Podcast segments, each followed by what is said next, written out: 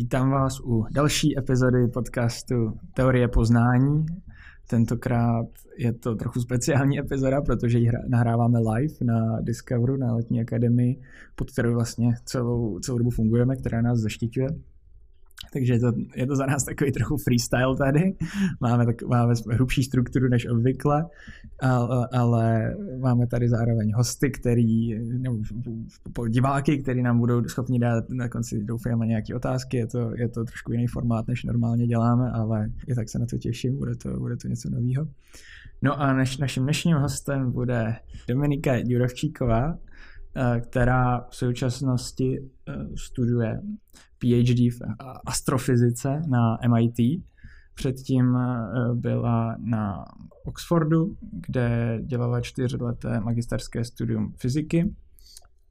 Mezitím měl, měl několik výzkumných stáží na Slovensku, na MIT nebo na Harvardu a věnuje se momentálně především eh, v pozorování černých děr z astrofyzikální perspektivy, o tom nám řekne víc, jak se, jak se jí postupně její fokus změnil. Uh, no a zároveň tady s náma na, na Discoveru vede, vede kurz uh, černých děr, velmi populární kurz. Tak jo, tak vítej v našem podcastu a díky, vítám, že si, díky, díky, díky, že si přijala pozvání na tenhle freestyle. Já děkuji velmi pěkně za pozvání. A můžeme se dát do toho. Tak první otázka je taková obecná, obecná astrofyzikální. Tak co nám říká Webův teleskop o vesmíru? Fú, začneme hneď na takú veľmi populárnu tému momentálne. No, a ja teda uh, dodám kontext tomu, že vlastne my sme videli um, vypustenie tohto teleskopu do vesmíru v decembri um, a zrovna minulý týždeň, vlastne teraz to nahrávame 2. augustový týždeň, um, neviem, kedy to bude publikované, tak ak to bude publikované. um, tak uh, ešte len minulý týždeň, alebo pred pár týždňami, vyber si z toho, čo bude dobré. um, vlastne um, ľudia na mojom inštitúte dostali prvé dáta z tohto teleskopu, z ktorých sa tešia ako malé deti, takže je to veľmi taký zrušujúci čas pre, pre astrofyziku. Um, keď sa bavíme o tom, že čo nám webov teleskop povie, tak um, je tam toho veľmi, veľmi veľa. Uh, povie nám toho viac, než by sme vedeli možno teraz aj vymenovať, ako je to so všetkými týmito vedeckými uh, vynálezmi a teleskopmi experimentami, že oni častokrát potom ukážu toho veľa viac, než sme vôbec očakávali. Ale to, z čoho sa ja vlastne najviac teším a to, to, na, čo, uh, to na čo sa ja najviac teším, je vlastne štúdium vývoja vesmíru ako takého. Takže vlastne Webov teleskop sa nám, po, nám pomôže pozrieť sa ďalej, ďalej, ďalej, veľmi ďaleko uh, za vlastne hviezdy a galaxie, čo sme videli uh, pomocou posledného takéhoto teleskopu, ktorý bol vypustený do vesmíru. Takže, uh, takže mňa zaujíma ten vývoj vesmíru uh, ako takého a pozrieť sa naozaj na prvé galaxie, prvé čierne diery, ktoré vyzerá, že sa sformovali. Hmm. A v čem je ten pohled webová teleskopu tak revoluční oproti tomu, co jsme měli dřív? Tak v prvom rade máme teleskopy, ktoré vedia pozorovať vesmír vlastne zo Zeme, vlastne z povrchu zemského, um, ale zároveň máme potom teleskopy, ktoré pozorujú vesmír z, z obežnej dráhy alebo z nejakého iného bodu vo vesmíre. Um, tie teleskopy, ktoré sú častokrát vo vesmíre, sú vlastne tie, čo nám vedia dodať tie najkrajšie fotky týchto objektov, práve preto, že ich zorné pole vlastne nie je nejako bráňané zemskou atmosférou a tým pádom to svetlo, ktoré príde z nejakej, pardon, nejakej ďalekej galaxie alebo z nejakej ďalekej hviezdy, tak uh, vlastne je naozaj ho ešte zachytíme v tom vesmíre a nie je vlastne um, narušené nejak tou zemskou atmosférou. A posledný takýto je teleskop, ktorý bol v, vypustený do vesmíru, bol vlastne Hubble Space Telescope Um, Hubble je na obežnej dráhe už niekoľko desiatok rokov, um, ale kľúčové je to, že on sa vlastne pozerá v optických vlnových dĺžkach na vesmír, čo vlastne znamená, že to sú farby, ako my, naše oko vlastne vidí uh, vesmír, čiže on nám povie, že toto je červené, toto je modré, toto je takéto. Ale napríklad nepomôže nám pozrieť sa, čo sa deje, keď sa pozrieme do dlhších vlnových dĺžok. Čiže napríklad, čo sa deje v v infračervených dĺžkach, čo sa deje v um, mikrovlnných dĺžkach napríklad. No a vlastne um, v tomto je ten James James Webb Space Telescope um, je v tomto vlastne revolučný práve preto, že on nie, nie že vlastne rádovo väčší ako ten Hubble teleskop, ja teraz tie čísla nemám pri sebe, um, aké, sú, aké sú presne veľké. Um, ale ešte k tomu sa nám vlastne pozrie, pomôže pozrieť sa na iné spektrum um, toho svetla, čo príjmame z vesmíru. Um, táto časť toho spektra je práve dôležitá pre, pre zrod tých prvých galaxií, um, pre takisto pozrieť sa vlastne cez, cez plyn. My sme videli jeden ten obrázok, ten um, vlastne to Karina Nebula. Uh, je, to, je to vlastne e, rodisko veľa hviezd a, a, a vieme sa vlastne pomocou týchto voľnových dĺžok pozrieť oveľa hlbšie do takéhoto plynu, než sme sa vedeli pozrieť s Hubbleom. Um, ešte vysvetlím možno, prečo, prečo teda potrebujeme sa pozrieť na tie dlhšie voľnové dĺžky, keď chceme študovať vesmír bližšie a bližšie k jeho zrodu. Tak Momentálne z pozorovaní vieme, že vesmír sa rozpína, um, čo vlastne znamená, že keď nejaká galaxia uh, veľmi dávno v minulosti vyslala nejaký lúč svetla, tak ako ten lúč svetla vlastne cestuje vesmírom, tak priestor, ktorým tento lúč cestuje, sa vlastne rozpína a tým pádom sa aj naťahuje jeho vlnová dĺžka. Takže vlastne um, viac menej to, všetko to svetlo, ktoré my chceme prijať z, z vzniku vesmíru a blízko po vzniku vesmíru, my potrebujeme študovať naozaj v tých veľmi dlhých vlnových dĺžkach, pretože už cestovalo veľmi, dlhý, veľmi dlhý čas. Mhm. A proč myslíš, že je vůbec zajímavý nebo důležitý se vesmír jako takový zkoumat? To je otázka za milión. Ne? Každý si na ňu odpovedá trošku inak. Um, tak ako z pohľadu vedca ti poviem, že pre mňa študovať vesmír je vlastne taká tá najviac fundamentálna vec, čo, čomu sa vôbec človek vie venovať. Že keď si to tak zoberieme, tak už vôbec len to, že my sme sa tu nachádzame a že naše tela sú zložené z atomov, je, toto bolo všetko možné iba kvôli tomu, že niekedy v minulosti sme tu mali hviezdy, ktoré sa zrodili, ktoré vybuchli, vytvorili atómy, z ktorých sa skladáme. Um, ako sme sa pred pár rokmi dozvedeli, tak dokonca takéto uh, atómy tiež vznikajú, keď sa nám napríklad dve čierne diery zrazia. Um, takže um, vlastne táto kozmická energia bola vždy potrebná na to, aby vytvorila vôbec materiál, z ktorého sa skladáme a pre mňa toto je vlastne taká veľmi zásadná vec, uh, ktorá nejakým spôsobom ma motivuje toto študovať. Samozrejme potom sú tam dôvody, že prečo by ľudia mali dávať granty peniaze na výskum. A na to môžem povedať iba jednu vec a to je to, že nemyslím si, že výskum sa dá plánovať, nemyslím si, že výskum sa dá viem teraz povedať, že ja vyskúmam toto za najbližších 10 rokov a prinesie to takéto ekonomické benefity.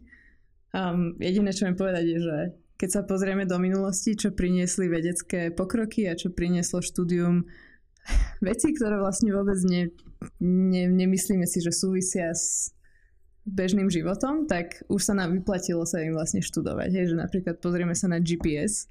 A GPS vie fungovať iba vďaka tomu, že e, sme schopní pochopiť, ako sa telesa, ktoré majú um, veľkú hmotnosť, okolo seba pohybujú. Že sme, my sme schopní pochopiť gravitáciu do takej presnosti, že vieme znavigovať uh, spôsobom, ktorý ťa nepošlo do rokliny. Že, že toto je už vlastne takáto zásadnejšia vec, ktorú ľudia potom pociťujú, ale treba si uvedomiť, že toto je vlastne až ten krok, ktorý príde možno 100 krokov po tom, čo sa niekto rozhodne, že toto je zaujímavý problém a ideme ho študovať. Hmm. A i kdyby tahle ta utilita byla úplně nulová a prostě šlo by fakt jenom o to čistý poznání toho, aby jsme se zase přiblížili trochu blíž to, abychom věděli prostě odkud pocházíme, co, co tam vlastně je kolem nás, tak stálo by to i tak za to, i kdyby tuhle tu utilitu úplně vymazala. Jsme v podcaste, který se volá Teorie poznání. tak by som povedala, že jasne, že áno. Um, áno, za mňa 100%.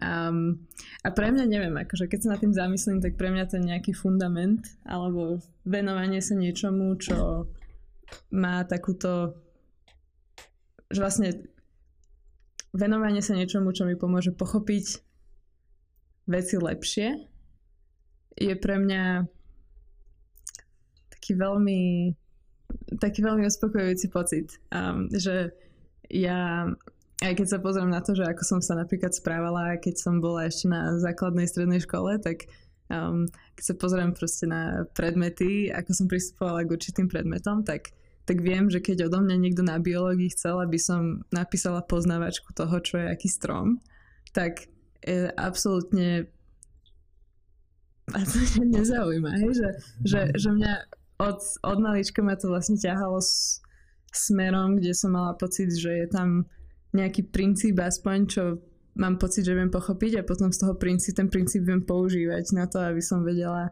sa dozvedieť niečo o iných veciach a takýmto spôsobom robiť nejaký uh, pocit, že viem získať nejaký zmysel v tom, že čo sa vlastne deje, hej? Že, že veľmi nerada mám, keď, keď sa dejú veci, ktorým nedokážem pochopiť. Či už je to proste to, že jablko nepadne ďaleko od stromu, hej, ale... um, alebo či už je to, že keď sa nejak cítim, tak si tiež rozmýšľam nad tým, že, že prečo sa to deje. No.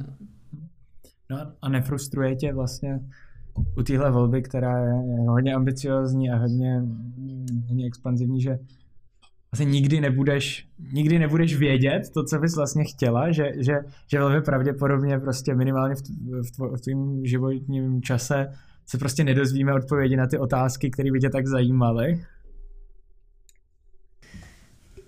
Možno, že niekedy príde ten bod, kedy ma to bude frustrovať, ale vieš, ja mám, momentálne mám stále pocit, že ešte je toľko materiálu, ktoré ktorý, ktorý nechápem, ktorý ale ako ľudstvo chápeme. Mám pocit, že stále je tu akoby zástup informácií, zástup um, vysvetlení a, a prepojení, ktoré proste ako ľudstvo sme nejakým spôsobom nazbierali a ja sa proste začínam do toho ponárať, ale stále to úplne, akože stále je čo, stále je čo skúmať. A častokrát podľa mňa na čo sa aj veľmi zabúda, keď sa niekto baví o vede a o výskume, um, je to, že vlastne pre fyzika, podľa mňa, to najlepšie, čo sa môže stať, je, že ti nevíde experiment, respektíve, že neodmeriaš to, čo vlastne očakávaš, pretože to ti potom, to ťa akoby nudí rozmýšľať nad vecami, ktoré sú ktoré nie sú už tie veci, na ktorými si rozmýšľala, není to to, čo si si ty naplánoval, že toto chcem odmerať a toto takto dokážem, ale je to niečo, čo sa proste stane, hej, príroda ti povie, že nie, nie, nie, tak to nefunguje a teraz je vlastne na tebe spraviť nejaký, um, vymyslieť, že prečo by tie veci mali takto fungovať a že... Hmm. Takže ty vlastně myslíš, že my, že my jako lidstvo budeme jednou schopni pochopit ten vznik všeho, co kolem nás je. Podľa mňa, že nie. Myslím si, že to nie je pra- že aj keď je tam tá frustrácia, tak, pro, tak to dôležité je, že, že sa toho problému nevzdáš. Ako keby. To, to, to dôležité je, že ten problém tam bude že ako náhle je ten problém natoľko zaujímavý, že sa dokážem proste kvôli nemu naštvať a mhm. taká, že ako toto dokáže fungovať, tak um, tak si myslím, že, že vieme stále robiť pokroky. A ja si napríklad myslím, že, že z pohľadu fyzika, že, stra, že mám pocit, že proste vo fyzike častokrát ľudia sa stávajú k problémom tak, že aby sme tí, čo študujú to najfundamentálnejšie, tak my máme všetky tie odpovede na všetko eventuálne. A nič ma nevie naštvať tak, ako keď mi fyzik povie, že on má odpovede na to, ako funguje mozog. Fakt nie. um, a, a to je vlastne jedna, jedna z tých vecí, kde vlastne si myslím, že, že keby si myslíme, že máme kľúč alebo metódy k tomu, aby sme odkryli všetky možné problémy sveta a všetky možné problémy uh, prírody a pochopili všetko, tak si myslím, že je to veľmi arogantný prístup. Že, že ja sa rada tak pozerám na veci, že, že aj nie, že, že možno nemáme ešte úplne všetko, čo potrebujeme a možno, že pokiaľ všetko nepoznám, tak nemôžem povedať, či by som vedela možno pochopiť tie veci, čo prídu, lebo vlastne neviem, neviem, vieme niektoré veci, ktoré nevieme, ale je kopa veci, ktoré, o ktorých nevieme, že ich nevieme. Mm-hmm. Um, um, jedna z takých vecí, ktorú viem povedať je, že že nemyslím si, a to trochu nadvezuje vlastne na ten predošlý bod, že, že snažím sa proste nemať arogantný prístup k svetu na základe toho, že aj ja som fyzik, hej? Um, že, že pre mňa vlastne to, že chápeme nejakým spôsobom, čo je to priestor, čo je to čas, že chápeme nejakým spôsobom, čo je to gravitácia, že chápeme proste koncepty a že sme si na to vymysleli teórie a že máme nejaké obrázky, na základe ktorých si môžeme budovať intuíciu, tak pre mňa toto stále nie je úplne, že tá realita, hej, že toto je taký, že náš najlepší uh, ne, ne, snažíme sa uhádnuť, hej, že, že čo to asi bude, že ono je to ako keby si to predstavujem skôr ako takú nekonečnú aproximáciu do toho, že čo tá realita vlastne je. A my sme iba ľudia, čo majú proste nejaký prístup k obmedzeným informáciám z tej reality a na základe tých obmedzených informácií sa my snažíme nejakým spôsobom zostaviť si teórie a zostaviť si nejaké, pardon, nejaké chápanie vesmíru a chápanie toho, ako veci fungujú. A ja si nemyslím, že niekedy proste prídeme na koniec a budeme mať, že toto je tá realita. um, že si skôr myslím, že to bude tak pokračovať a že a vlastne ja si neviem ani predstaviť, možno, že na toto asi existujú nejaké filozofické argumenty a mm, v rámci nejakých veľmi uh, rigidných logických systémov, hej, ale že neviem si predstaviť, ako by sme vôbec dokázali, že to, čo máme, môžeme nazvať realitou. Um, ale zároveň mám pocit, že ja mám dosť aj taký pragmatický prístup, že, že že až, až tak ma to ako nejak nevyrušuje. um, to, že, že, á, že či to, čo ja skúmam, je naozaj realita alebo nerealita, je, že ja keď, keď to vnímam tak, že mám nejakú aproximáciu reality, tak som taká, že tak mne to stačí celkom. um, to je zajímavé, že i z úst fyzika, tohle, tohle bych řekl, že není, není to úplně tradiční uvažování, který od fyziků, se kterými třeba poslouchám podcasty, slyším, že oni slyším právě, že oni jdou do toho objektivního fundamentu.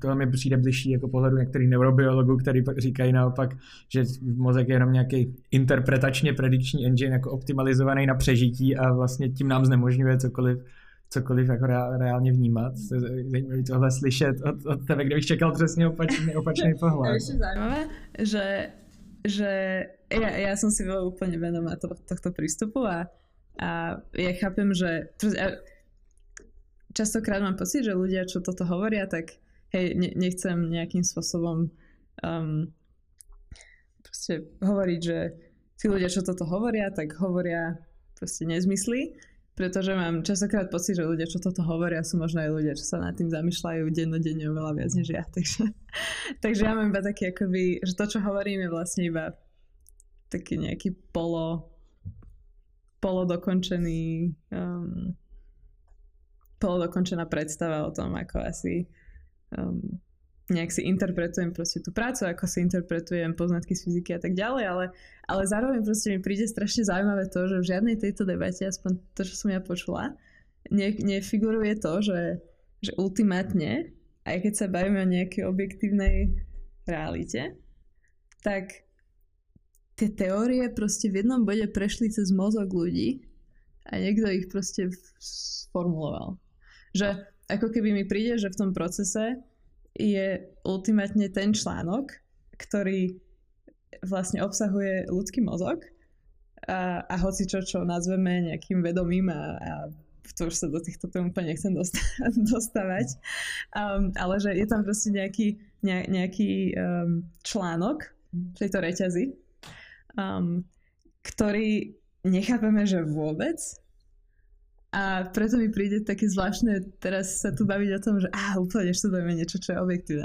A hej, že podľa mňa mozog je jedna z tých vecí, čo akože absolútne nechápeme. A veľa ľudí si robí srandu z, z neurovedy a z psychológie, že však to ani veda nie je, ale podľa mňa, že oni tie metódy používajú um, najlepšie, čo vedia, lebo študujú tak strašne komplexnú vec, hej. Um, takže...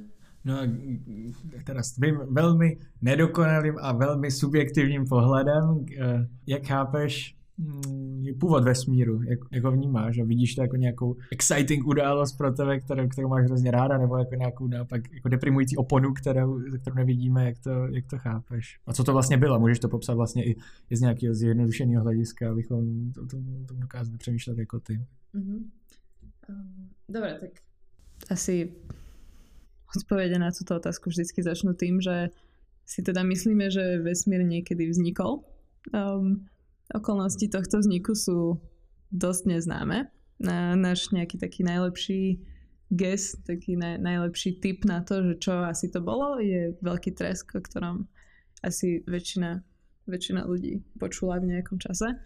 Um, to, čo si my vlastne myslíme, je, že vlastne od... E, e ešte dodám jednu vec.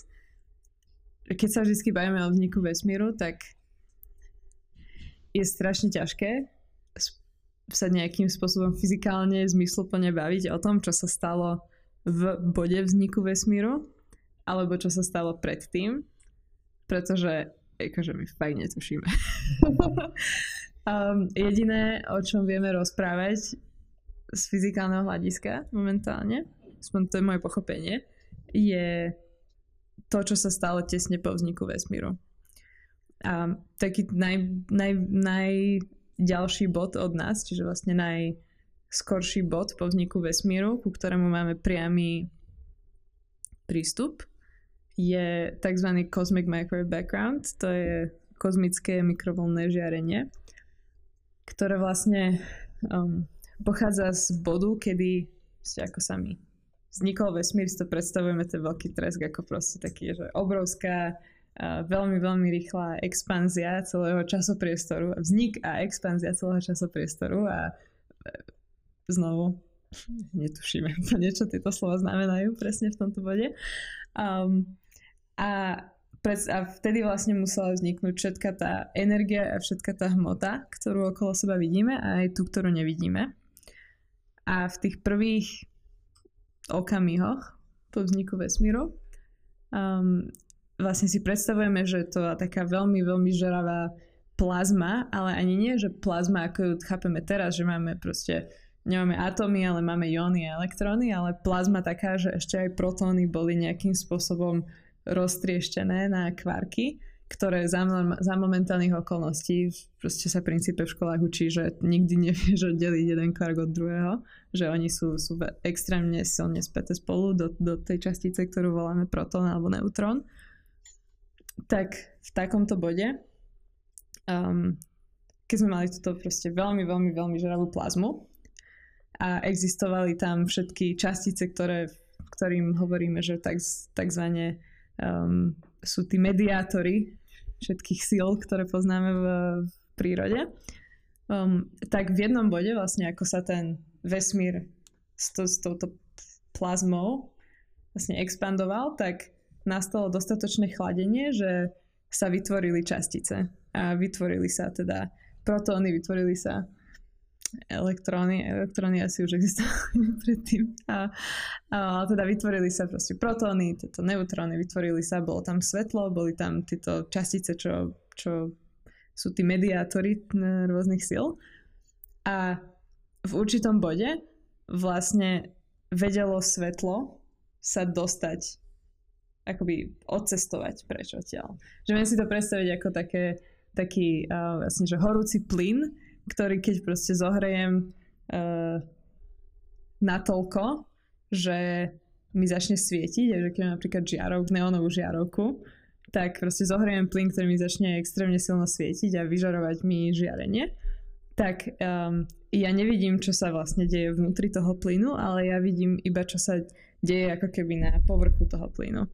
A takto si vlastne nejak predstavujeme to, že v jednom bode, ako sa ten plyn ochladil dostatočne, že to svetlo zrazu vedelo uniknúť, tak to je vlastne to, čo my teraz voláme ten Cosmic Microwave Background a to je to, čo vlastne pozorujeme vo všetkých častiach nočnej oblohy. Momentálne sú to rádiovlny a znovu, kvôli tomu, že to bolo tak strašne dávno, tak nielen, že sa to svetlo natiahlo do infračervených a mikrovlnných vlnových dĺžok, ale dokonca do rádiových vln, čo je akože ešte dlhšie vlny.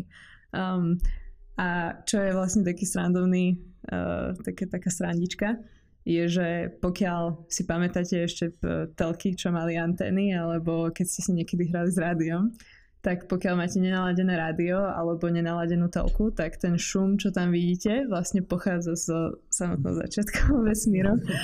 To som nevedel. Áno.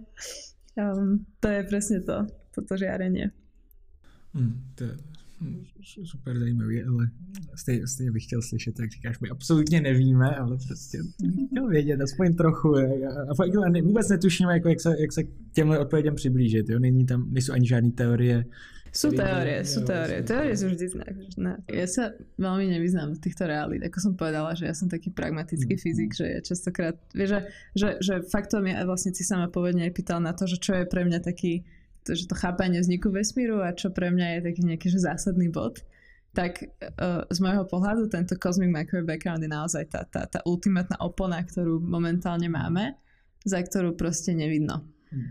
Um, i, ale zároveň, hej, že veľa ľudí sa to napríklad snaží využiť ako, ako že štúdium tohto Cosmic Microwave Background sa snaží využiť na to, či, či vieme niečo vydedukovať, nejaký nejaké otlačky prstov toho, čo sa stalo predtým, vraz vlastne v tom, čo my vidíme.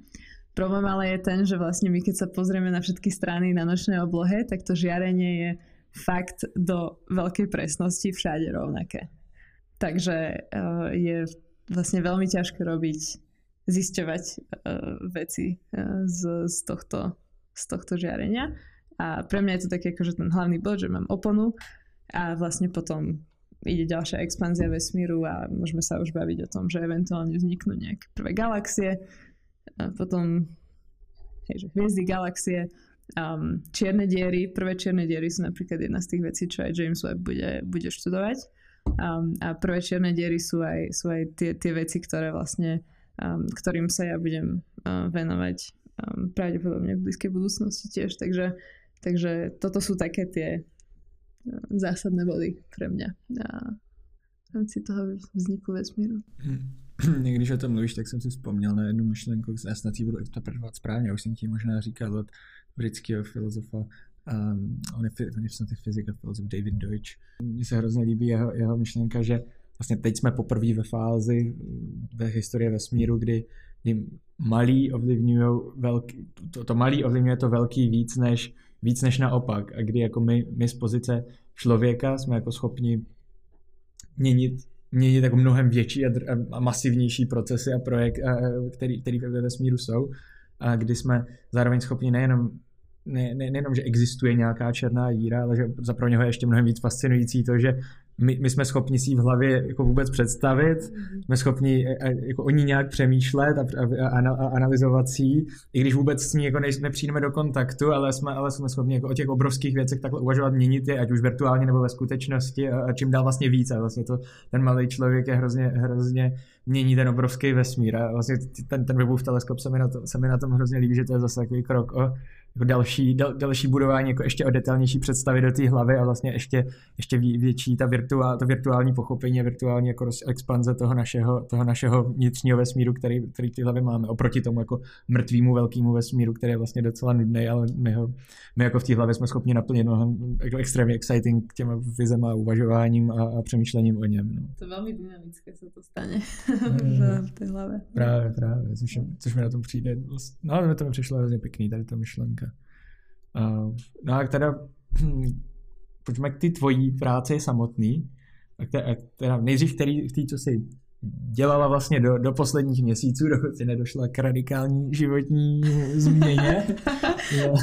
radikální životní je. změna, to zase nie je. no, tak. Tak, um, je to změna, nie je to až tak radikální. Tak, tak, tak, spoiler, zkoumání černých děr, už ne experimentálně, ale astrofyzikálně byla to změna. Ale tak k té původní fyzice, kterou si dělala, to kvantová fyzika a kvantová gravitace, mně se, mně se vlastně hodně líbila ta, ta vágní myšlenka, co jsme říkala už, už když jsme se bavili dřív, že pro tebe to bylo, pro tebe byla spojování gravitace a kvantové gravitace spojování velkého a malého a něčeho, co spojit vlastně nejde a, a, a ty se to snažil nějak přemostit a vlastně černý díry, co považuješ za ten most, tak můžeš rozvíjet tady ty myšlenky o tom, co vůbec, ale tak trochu přiblížit, co vůbec kvantová fyzika, kvantová gravitace je a jak, jak o těch tématech přemýšlíš. Ano, ano, samozřejmě.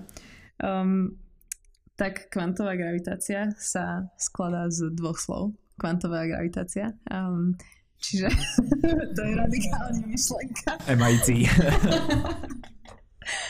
um, čiže máme, máme proste, to slovo má dve časti v princípe.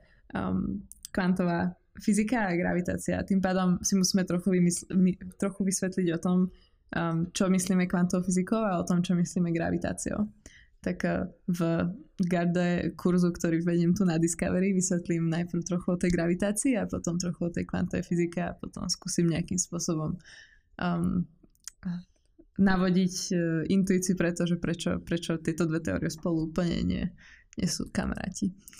Um, tak čo sa týka tej gravitácie, tak momentálne najlepšiu teóriu, čo máme o gravitácii, pochádza vlastne z, z viac než 100 rokov dozadu uh, od uh, Alberta Einsteina uh, a ďalších ľudí, ktorí pomáhali s matematikou a vymysleli um, iné koncepty, ktoré s tým súvisia. Um, ten všeobecný pohľad na tú teóriu je taký, že predstavíme si um, vlastne taký, hej, bývame v 3D priestore, plus máme čas, a, ale najlepšie sa tieto koncepty vysvetľujú v 2D, keďže takto najlepšie nejakým spôsobom uvidíme, že čo, čo sa deje kvôli gravitácii. Um, cvičenie, čo ja veľmi rada robím na vysvetlenie gravitácie, je, že si zoberiem uh, deku a nejaké guličky uh, so sebou. Uh, aj tuto vlastne som mala študentov, som poprosila študentov, mi tak natiahli deku cez, cez celú učebňu a a, a potom vlastne sme si vysvetlili, že, že tá deka predstavuje nejaký ten náš priestor, ako ho chápeme. Um, a keď do neho zasadíme, vlastne položím na ne nejakú guličku alebo niečo, čo je, čo je, čo je ťažšie, tak vidíme, že tá deka sa ohne. A vlastne to, takýmto spôsobom si vysvetľujeme aj gravitáciu, že, že my si predstavujeme gravitáciu ako nejaký úvodzovka geometrický dôsledok toho, že hmota a energia ohýbajú časopriestorom.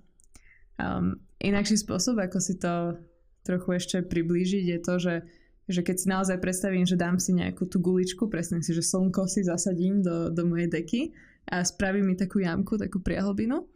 Teraz keby zoberiem zem a nejakou rýchlosťou ju okolo toho slnka vyšlem na tej deke, tak uh, vidím, že vďaka tomu zakriveniu mi vlastne tá Zem začne obiehať okolo toho Slnka. Alebo keby ju ani žiadnou rýchlosťou, keby ju, keby ju tam iba posadím, tak by sa zrolovala k Slnku. A tým pádom to, že my vidíme, že dva objekty, ktoré sú masívne, sa priťahujú, tak si to vysvetľujeme cez toto zakrivenie časopriestoru.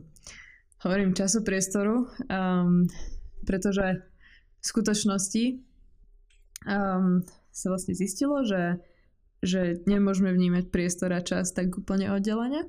Um, máme um, keby vnímame priestor a čas úplne oddelene, tak si nevieme napríklad vysvetliť um, efekt, ktorý sme si v jednej skupine dneska vysvetlovali a volá sa to tzv. gravitačný redshift. Možno, že to ani nemusím spomínať tento redshift, lebo to je moc informácií, mám pocit.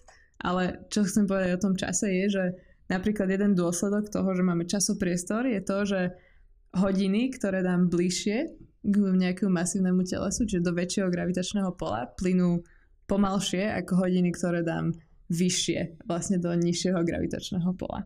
A toto je aj dôvod, prečo som na začiatku spomínala tu GPS, pretože ako náhle moje GPS je formovaná spôsobom, že mám satelity, ktoré obiehajú na obežnej dráhe celkom ďaleko od toho, čo my tu máme na Zemi, tak tie hodiny, čo plynú na tej GPS-ke, plynú trochu rýchlejšie ako tie hodiny, čo plynú nám tu. A tým pádom my keby nevieme o tomto efekte, tak uh, nevie navigácia fungovať. Takže toto je jeden z takých akože manifestácií toho, že vlastne je nejaký časopriestor a to je tá gravitácia. Teraz kvantovka je naopak ten svet toho najmenšieho, tých častíc, tých um, princípe všetko, čo je malé, studené a izolované, je kvantová fyzika. Um, čiže keď mám malú časticu, alebo keď mám iba jednu časticu, alebo keď mám uh, plyn, ktorý je zložený z veľa častíc, ale je schladený na milikelviny, čo je akože veľmi, veľmi blízko k absolútnej nule, tak začnú zrazu zákony kvantovej fyziky byť podstatné. Týchto zákonov je veľa, ale um, čo treba povedať je, že máme, že ten svet je vlastne úplne iný ako naša intuícia ohľadom každodenného života. Um, napríklad uh, platí to, že viem byť na dvoch miestach naraz. um, alebo platí to, že uh, pokiaľ by si sa na mňa pozeral, tak nevieš zároveň povedať, kde som a kam idem. Um, čiže kvantová fyzika je naozaj o tom, že všetko je veľmi probabilistické, um, pravdepodobnostné um, a všetko vlastne nie je úplne definované. Čiže vlastne v tej, v tom slove kvantová gravitácie sa vlastne spájajú dve veci. Jedno je veľmi také, také hladké, dobre definované, pekne sa to tu zakrivuje na základe toho, akú hmotu tam dám a na druhej strane tu mám kvantovú fyziku, ktorá je veľmi taká, taká neurčitá a neviem úplne, čo sa deje a deje sa viacej veci naraz a vlastne nič. um, a vlastne mám tieto úplne rozdielne svety, ktoré nazývame, to spojenie týchto dvoch svetov nazývame kvantová gravitácia. Ten Väčšinou to nie je vôbec problém, hej, pretože keď sa bavíme o gravitácii, bavíme sa o Slnku, o mesiaci, o galaxiách, o obrovských veciach. Keď sa bavíme o, o, o masívnych veciach, to je to podstatné. Keď sa bavíme o kvantovej fyzike, tak sa bavíme o malých veciach alebo izolovaných veciach, bavíme sa o týchto neurčitých, neurčitých veciach. No a a väčšinou tieto dve škály sú úplne oddelené, ale práve preto mňa zaujímajú čierne diery, pretože čierne diery sú vlastne manifestácia toho, toho objektu, ktorý zrazu potrebuje obidve, obidva tieto svety naraz. Um, a to je kvôli tomu, že my si teda tú čiernu dieru vieme napríklad predstaviť, že keď máme túto deku, túto, túto, túto časopriestor, ako sme si ho predstavili pomocou tej deky, tak tú čiernu dieru si vieme predstaviť spôsobom, že zrazu tam mám proste trhlinu. trhlinu mám to veľmi, veľmi zakrivené a na konci toho zakrivenia mám trhlinu. A čo sa zrazu stane je, že ja vlastne do tohto veľmi hladkého priestoru zasadím niečo, vlastne to roztrhnem a tá, tá hladkosť a tá determinovanosť sa mi zrazu naruší a začnú byť podstatné tie efekty toho, že hm, keď teraz zozumujem k tej hranici, kde som to pretrhla, k tej čiernej diere, tak zrazu musím nejakým spôsobom chápať, čo sa deje na tej najmenšej škále, pretože niekde vlastne tá hranica je v tom priestore. Takže čierne diery. Co měl být ten experiment, kterým ty si, ty si vlastně zvažovala, že tady ty dva světy spojíš? Jak, jak měl vypadat zhruba? Ten experiment, um, um, neviem, či to nie je dosť nadlho vysvetliť ten experiment, tak ale môžem tak nejak kondenzovanú verzi. Um, tento experiment mal byť vlastne o tom, že um, jeden taký efekt, ktorý je spojený s, s, s čiernymi dierami, je tzv. Hawkingové žiarenie. Hawkingovo žiarenie um, je vlastne spôsob, akým my si myslíme, že čierne diery sa vyparujú. Um, zjednodušene povedané. Čiže čo sa stane je, že keby ja teraz prídem proste s detektorom k čiernej diere, tak si myslím, že toto je efekt, ktorý by ktorý by mal priamo výjsť z toho, že nejakým spôsobom aplikujem aj gravitáciu a kvantovú fyziku na čiernu dieru. Um, respektíve na, ten, na tú hranicu čiernej diery. Um, čo sa týka vlastne toho žiarenia, tak je veľmi ťažké cestovať k čiernej diere a tým pádom akože zdetekovať to. Um, nevieme to zdetekovať cez teleskopy tiež, takže je to veľmi taký efekt, ktorý je proste ťažko nájsť vo vesmíre. A tým pádom ten experiment, ktorému vlastne ja som sa venovala posledné dva roky v rámci svojho doktorátu, bol zameraný na to, na, na otázku, ako by sme vedeli Hawkingovo žiarenie zmerať v prostredí laboratória. Um, čiže v laboratóriu si nespravím čiernu dieru, takže vlastne môj výskum bol založený na tom, že v akých iných systémoch vieme vlastne nasimulovať rovnaké prostredie, ako by sme možno fyzikálne ekvivalentné prostredie, ako by sme možno našli pri tej čiernej diere a vedeli zmerať tento efekt uh, v tom inom kontexte. No a uh, je jeden taký veľmi crazy efekt a to je vlastne aj ten dôvod, prečo moji študenti sa dneska na mňa nahnevali.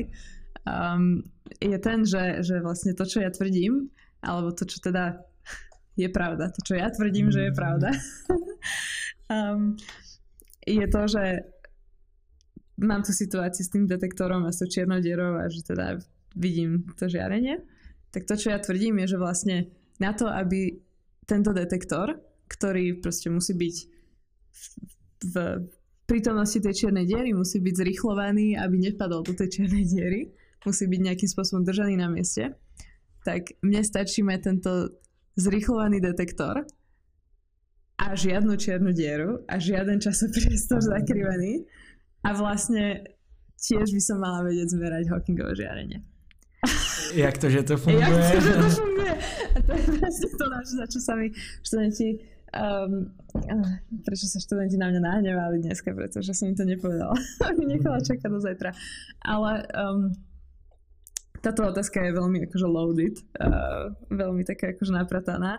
Um, a na začiatok poviem, že to, že tieto dve scenáre sú ekvivalentné, nie je vôbec um, nejakým spôsobom očividné že um, pre ilustráciu, ja som to aj, aj hovorila v tej triede, že, že vlastne uh, Richard Feynman, čo bol jeden z veľmi slavných fyzikov, ktorý vlastne zároveň takým akože fyzikálnym uh, vzdelávačom, uh, ktorý napísal veľa kníh a veľa ľudí ho pozná, tak on vlastne keď zomrel, tak je tabula, ktorá bola v jeho kancelárii, mala na jednej strane takú kolónku, že to learn, že toto sa chcem ešte naučiť Um, no a vlastne tento efekt, uh, volá sa to Unruh efekt, Unruh efekt. Um, tento efekt je vlastne um, jedna z tých položiek, asi štyroch alebo piatich, čo tam stále mal napísané v čase, kedy zomrel. Takže je to naozaj proste efekt, ktorý nejakým spôsobom proste vypadne z tej matematiky, nejakým spôsobom si vieme obhajiť, že asi takto by to malo fungovať a preto to by to malo fungovať. Um, ale naozaj je veľmi ťažké ako keby um, si to tak nejak uzrejmiť v hlave, že aha, áno, preto to takto funguje, určite to takto funguje. Hej, že, že to, čo som sa ja snažila dneska na tej hodine je, že, že, že, že výsledkom toho, že ja opíšem tento experiment, nie je to, že vy dostanete také, že á, preto to funguje, ale skôr, že dostanete takú, takú um, taký dojem, že ah, OK, možno by to mohlo fungovať takto. Um, a tak akože v skratke, ak je to teda, ak, chceš, ak to chceš mať v, tej, v tom podcaste, tak, tak v skratke um, vlastne dôvod, prečo by to malo fungovať je, že ten efekt gravitácie je vlastne ekvivalentný efektu zrýchlenia. Už len kvôli tomu, že vlastne pri, tej, pri, tom, pri tom príklade tej čiernej diery musím ten detektor naozaj zrýchlovať, aby som vedela nejakým spôsobom balansovať tú, tú gravitáciu tej čiernej diery. A čo sa deje je vlastne, že ja mám to vákuum alebo ten priestor, v ktorom sa mi sa ja hýbem s tým detektorom a ktorý je v okolí tej čiernej diery všade, tak vlastne z pohľadu kvantovej fyziky nie je prázdny. Ten priestor, to vákuum je vlastne plné uh, takého, ľudia to volajú popcorn. Je to vlastne akože veľa častíc, ktoré si stále stále vytvárajú a zanikajú, vytvárajú, zanikajú. Je tam vlastne nejaké množstvo energie, ktoré pochádza čisto iba z toho, že v kvantovej fyzike je určitá dávka neurčitosti. Um, a tá ti spôsobuje to, že aj keď si myslím, že energia v mojom prázdnom priestore je nula, tak stále tam bude plus minus niečo.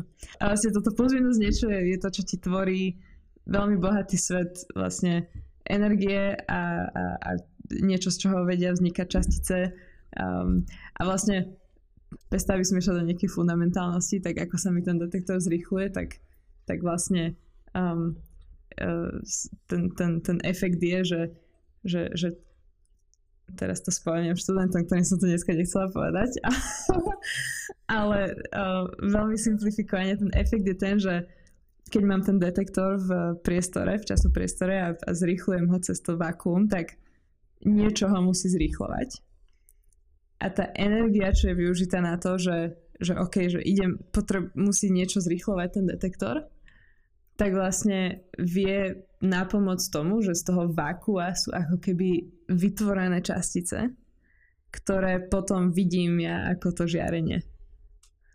Um, je to ťažký problém na vysvetlenie uh, bez hociakého kontextu.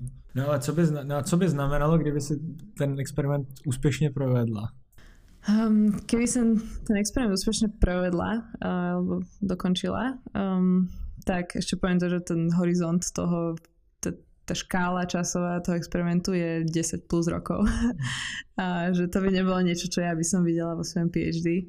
Um, a čo nemyslím si, že uvidím v, v rámci svojho času na MIT.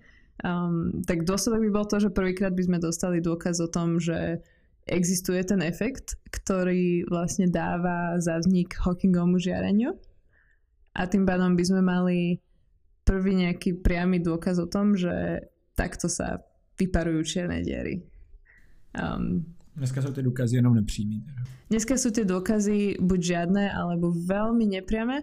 Um, niektorí ľudia toto študujú v urychlovačoch, um, ale uh, je to veľmi také, také nie uveriteľné z môjho pohľadu by som povedala, lebo proste systematické chyby v experimentoch sú moc veľké na to, aby sme vedeli povedať, že priamo toto, tento efekt naozaj existuje. A zároveň by to otestovalo vlastne to, čo si my myslíme, že ako možno v okolí tej černej diery vieme pozliepať kvantovku a gravitáciu. Um. No a proč se teda od téhle cesty přesunula vlastně? Můžeš to popsat a jak, kam sa presunul? Takže posledné dva roky som vlastne pracovala na tomto experimente, ako som povedala, um, v rámci môjho doktorátu. Um, a najprv som tak nejak sa mi páčil, páčilo to, že vlastne ja som začínala ako prvý študent u môjho vedúceho v skupine. A ja som s ním predtým robila ešte, keď nebol profesor um, jedno leto. A páčilo sa mi, že ten projekt je veľmi ambiciozný. A páčilo sa mi na tomto, že vlastne s tým, že som prvý študent v skupine a že sa chopím ambiciozného projektu, ktorý ešte vôbec neexistuje vlastne. Takže budem schopná nejakým spôsobom vidieť rast toho projektu a ten vznik toho projektu úplne od toho začiatku. Um, a to sa vlastne trochu aj stalo, hej, že ja som posledné dva roky pracovala na tom, že som robila veľa teórie, robila som veľa dizajnu, snažila som sa v princípe odpovedať na dve otázky. Prvá otázka je, prečo by toto fyzikálne malo fungovať. Druhá otázka je, že um, čo teda treba postaviť, aby sme toto vedeli detekovať. Um, no a prišla som vlastne do bodu, kedy som sa tak nejak um, tak na mňa doláhlo to, že tento projekt a vlastne ten to prostredie výskumné, ktoré sa spája s týmto projektom v mojom prípade, je dosť také osamelé a veľmi ťažko sa mi, zistila som, že sa mi celkom ťažko motivuje cez takýto projekt.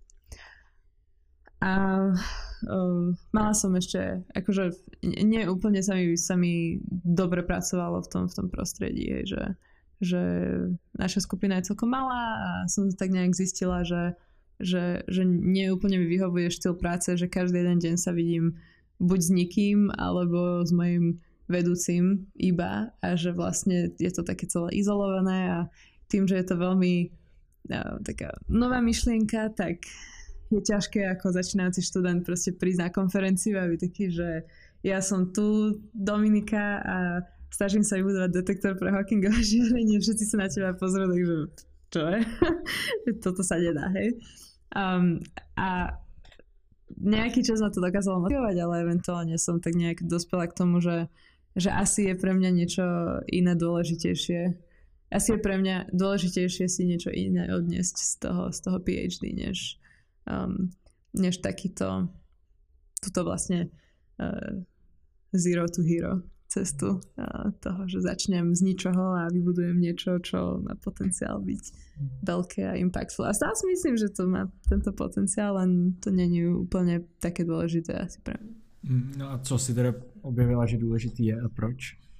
Um, objavila som, že dosť o dosť dôležitejšie je pre mňa mať vlastne pracovné prostredie, do ktorého sa rada vraciam a do ktorého rada chodím. Um, a že je pre mňa dôležité mať pracovné prostredie, kde aj keď mám zlý deň v práci, aj keď vlastne potrebujem riešiť problém, ktorý ma absolútne nezaujíma, pretože takéto problémy budú vždycky a nech robím akokoľvek zaujímavý projekt, tak vždycky tam budú dni, kedy proste tá práca nepôjde úplne a vždy tam budú dni, kedy budem musieť spraviť niečo, čo nechcem robiť alebo čo ma nebaví. A že chcem mať pracovné prostredie, ktoré mi nejakým spôsobom pomôže tieto dni prekonať a vlastne si povedať, že, že je to v pohode. Um, a takže to, čo som vlastne zistila, že je pre mňa dôležitejšie, čo sa týka toho pracovného prostredia a vlastne to, to, čo, to, čo robí tým prostredím vlastne vhodnejšie na to, aby som zvládala nejakým spôsobom tieto ťažšie dni a veci, ktoré sa mi nechcú úplne robiť, sú tí ľudia, tí komunita, sú tí ľudia a tá komunita.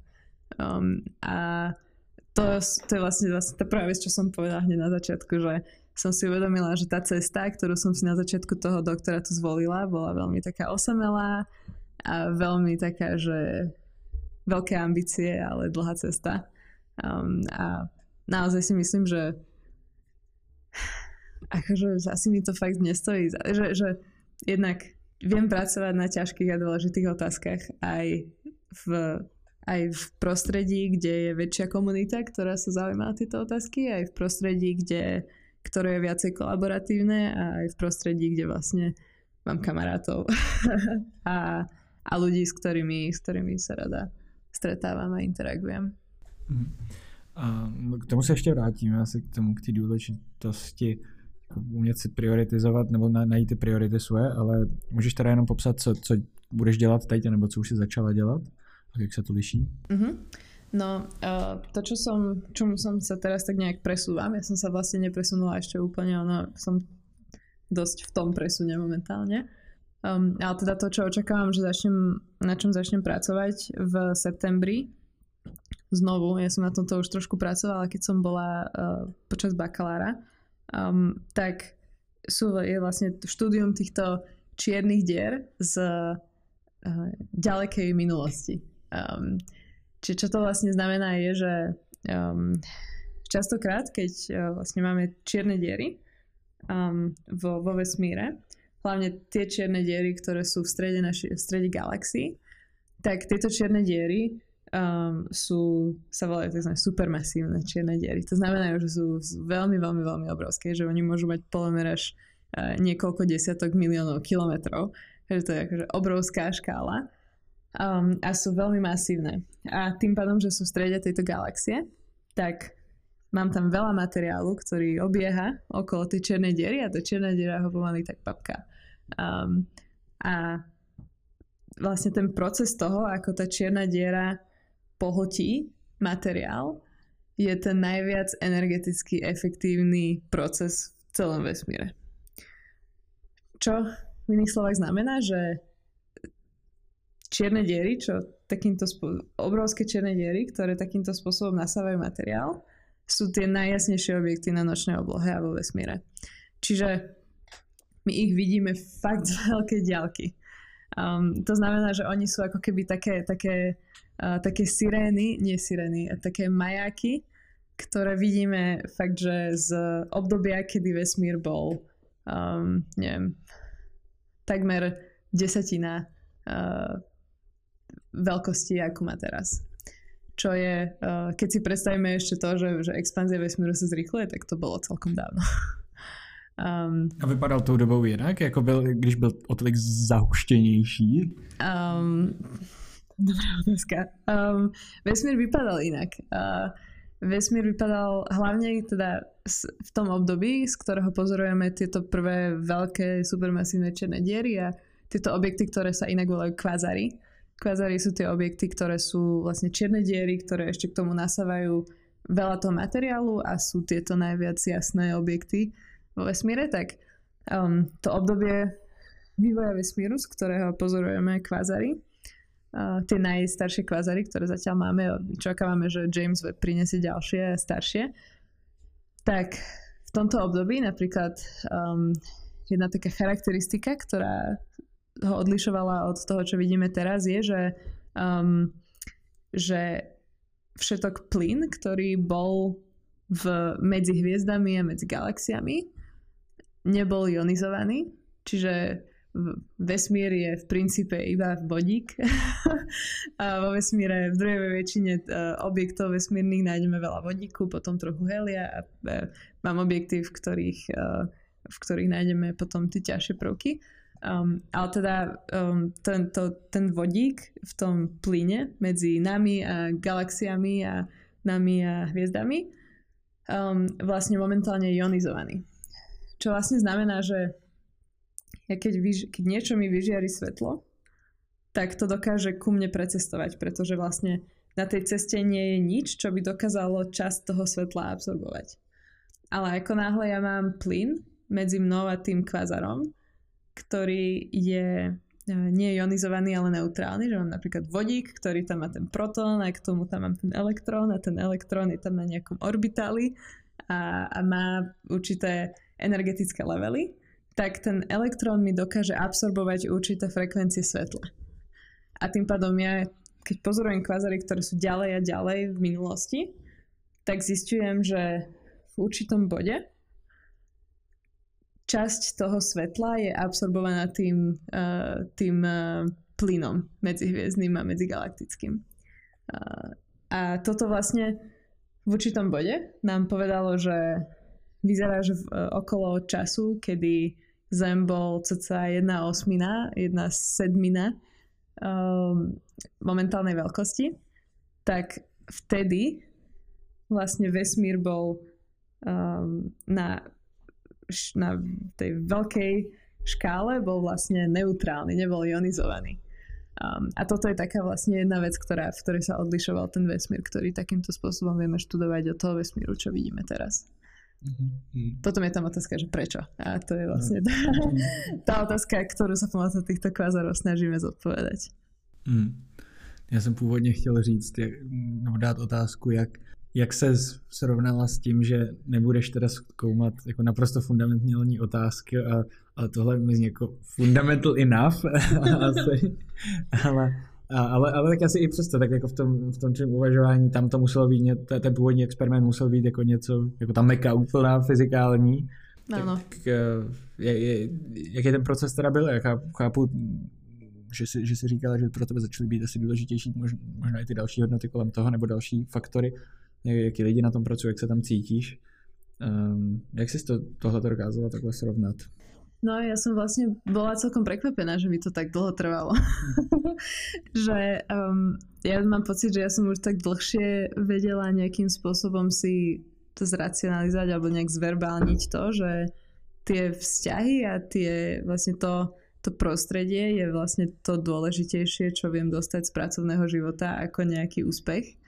Um, ale naozaj v bode, kedy to bolo možno pred dvoma mesiacmi teraz, bode, kedy som tak nejak um, si uvedomovala, začala uvedomovať, že vlastne naozaj je viac takých dní, kedy sa do práce neteším, ako sa teším a naozaj sa to deje viacej frekventovane, ako by sa malo toto diať a, a mám nejaké proste komunikačné konflikty s vedúcim a, a, a nemám tam proste, necítim tam nejakú takú harmóniu proste v tom, v tom výskumnom prostredí, ktoré som mala a ktoré ešte stále trošku mám, keď dokončujem projekt, um, tak, tak som, som tak bola taká, že tak proste, že vždy to môže zmeniť. Ja, ale strašne dlho mi tak trvalo si naozaj pripustiť to, že čo všetko znamená to, že by som ten projekt opustila a naozaj jedna z tých vecí, čo to vlastne v mojej hlave nejak tak znamenalo, um, bolo to, že uh, naozaj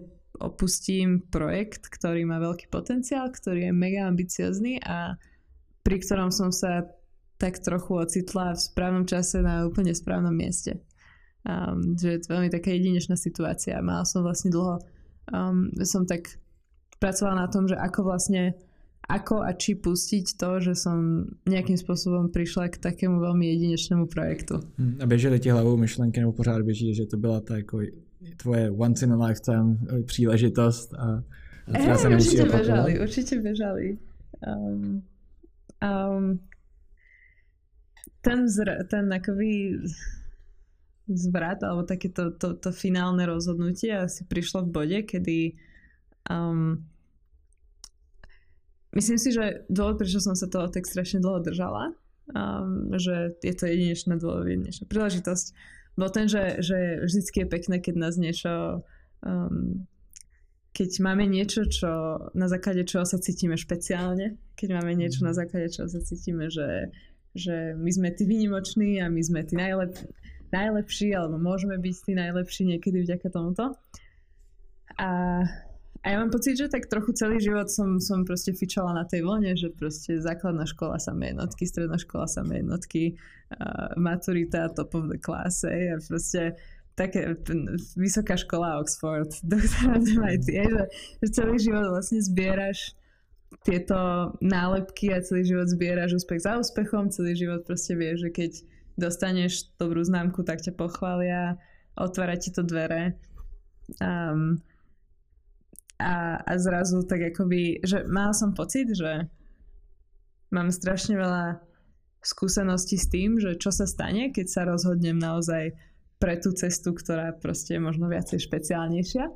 A mala som pocit, že možno nemám tak veľa uh, skúseností alebo data pointov. uh, nejak veľa dát pri rozhodnutiach, kedy som sa naozaj rozhodla, že nie, ja chcem spraviť niečo, kde budem vlastne ten, keby nie ten špeciálnejší, ale ten normálnejší človek v tejto situácii, kde ja budem sa pozerať na to nie ako vyniknúť, ale ako zapadnúť.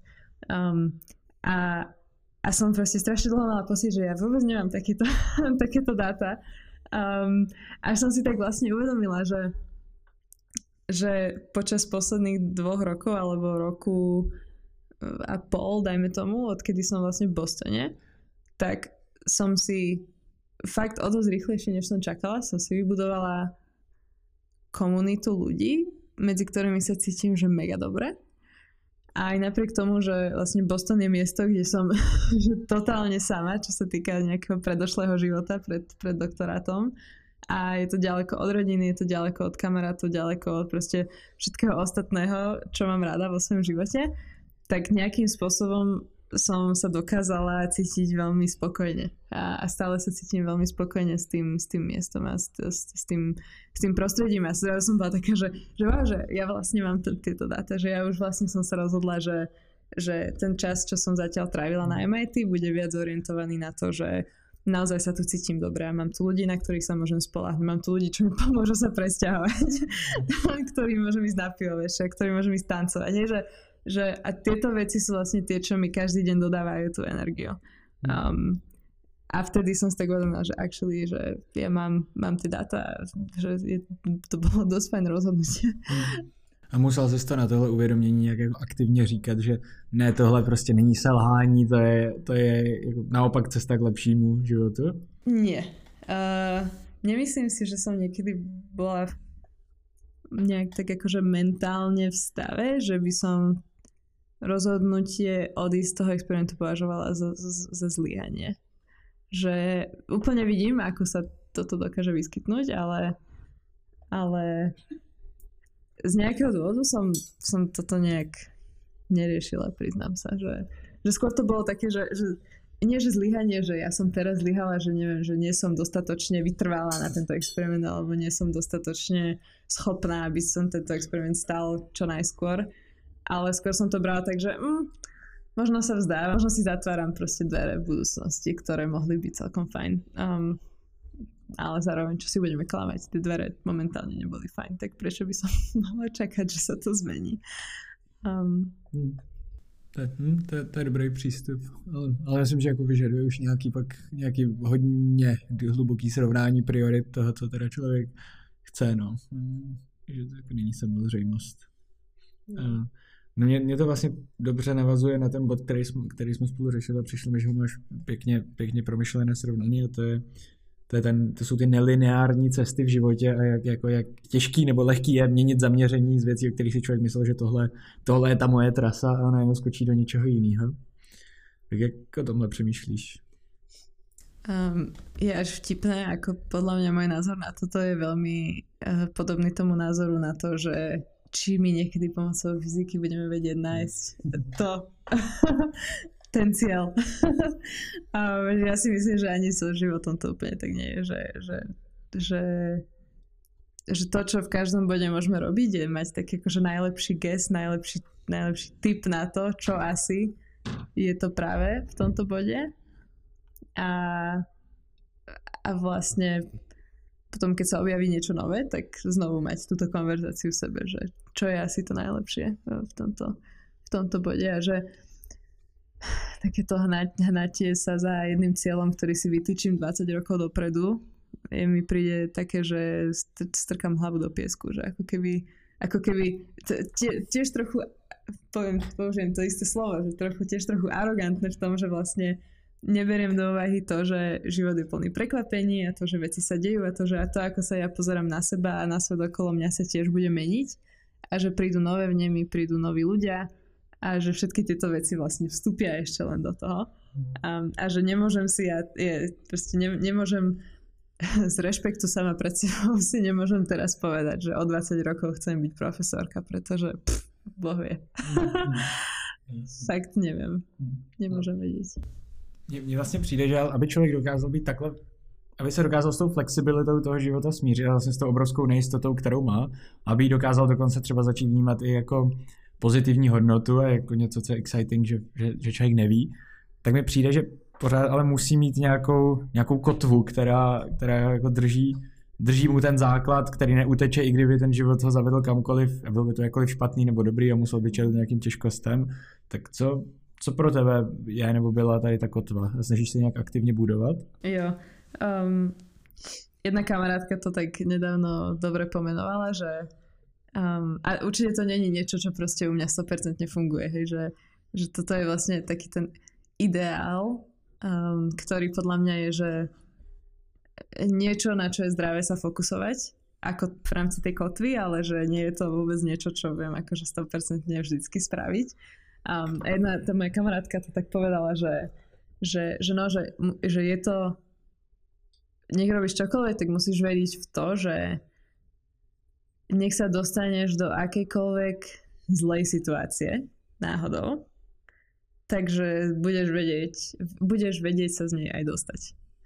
A že keď sa bavíme o tom, že čo je stabilné, čo je nestabilné, takže príde mi, že toto je vlastne taká tá jedna vec, ktorá že, že vidím veľký zmysel v tom, budovať si túto vieru v nejak, že v sama seba, že nech už spravím akékoľvek rozhodnutie, ktoré ma dovedie na možno aj horšie miesto, ako som teraz, takže verím v to, že vlastne budem vedieť sa odtiaľ dostať, budem vedieť samu seba odtiaľ dostať, budem vedieť požiadať o pomoc, budem vedieť proste využiť e, ľudí okolo seba, budem vedieť proste zlepšiť tú situáciu, že konec koncov to bude v pohode.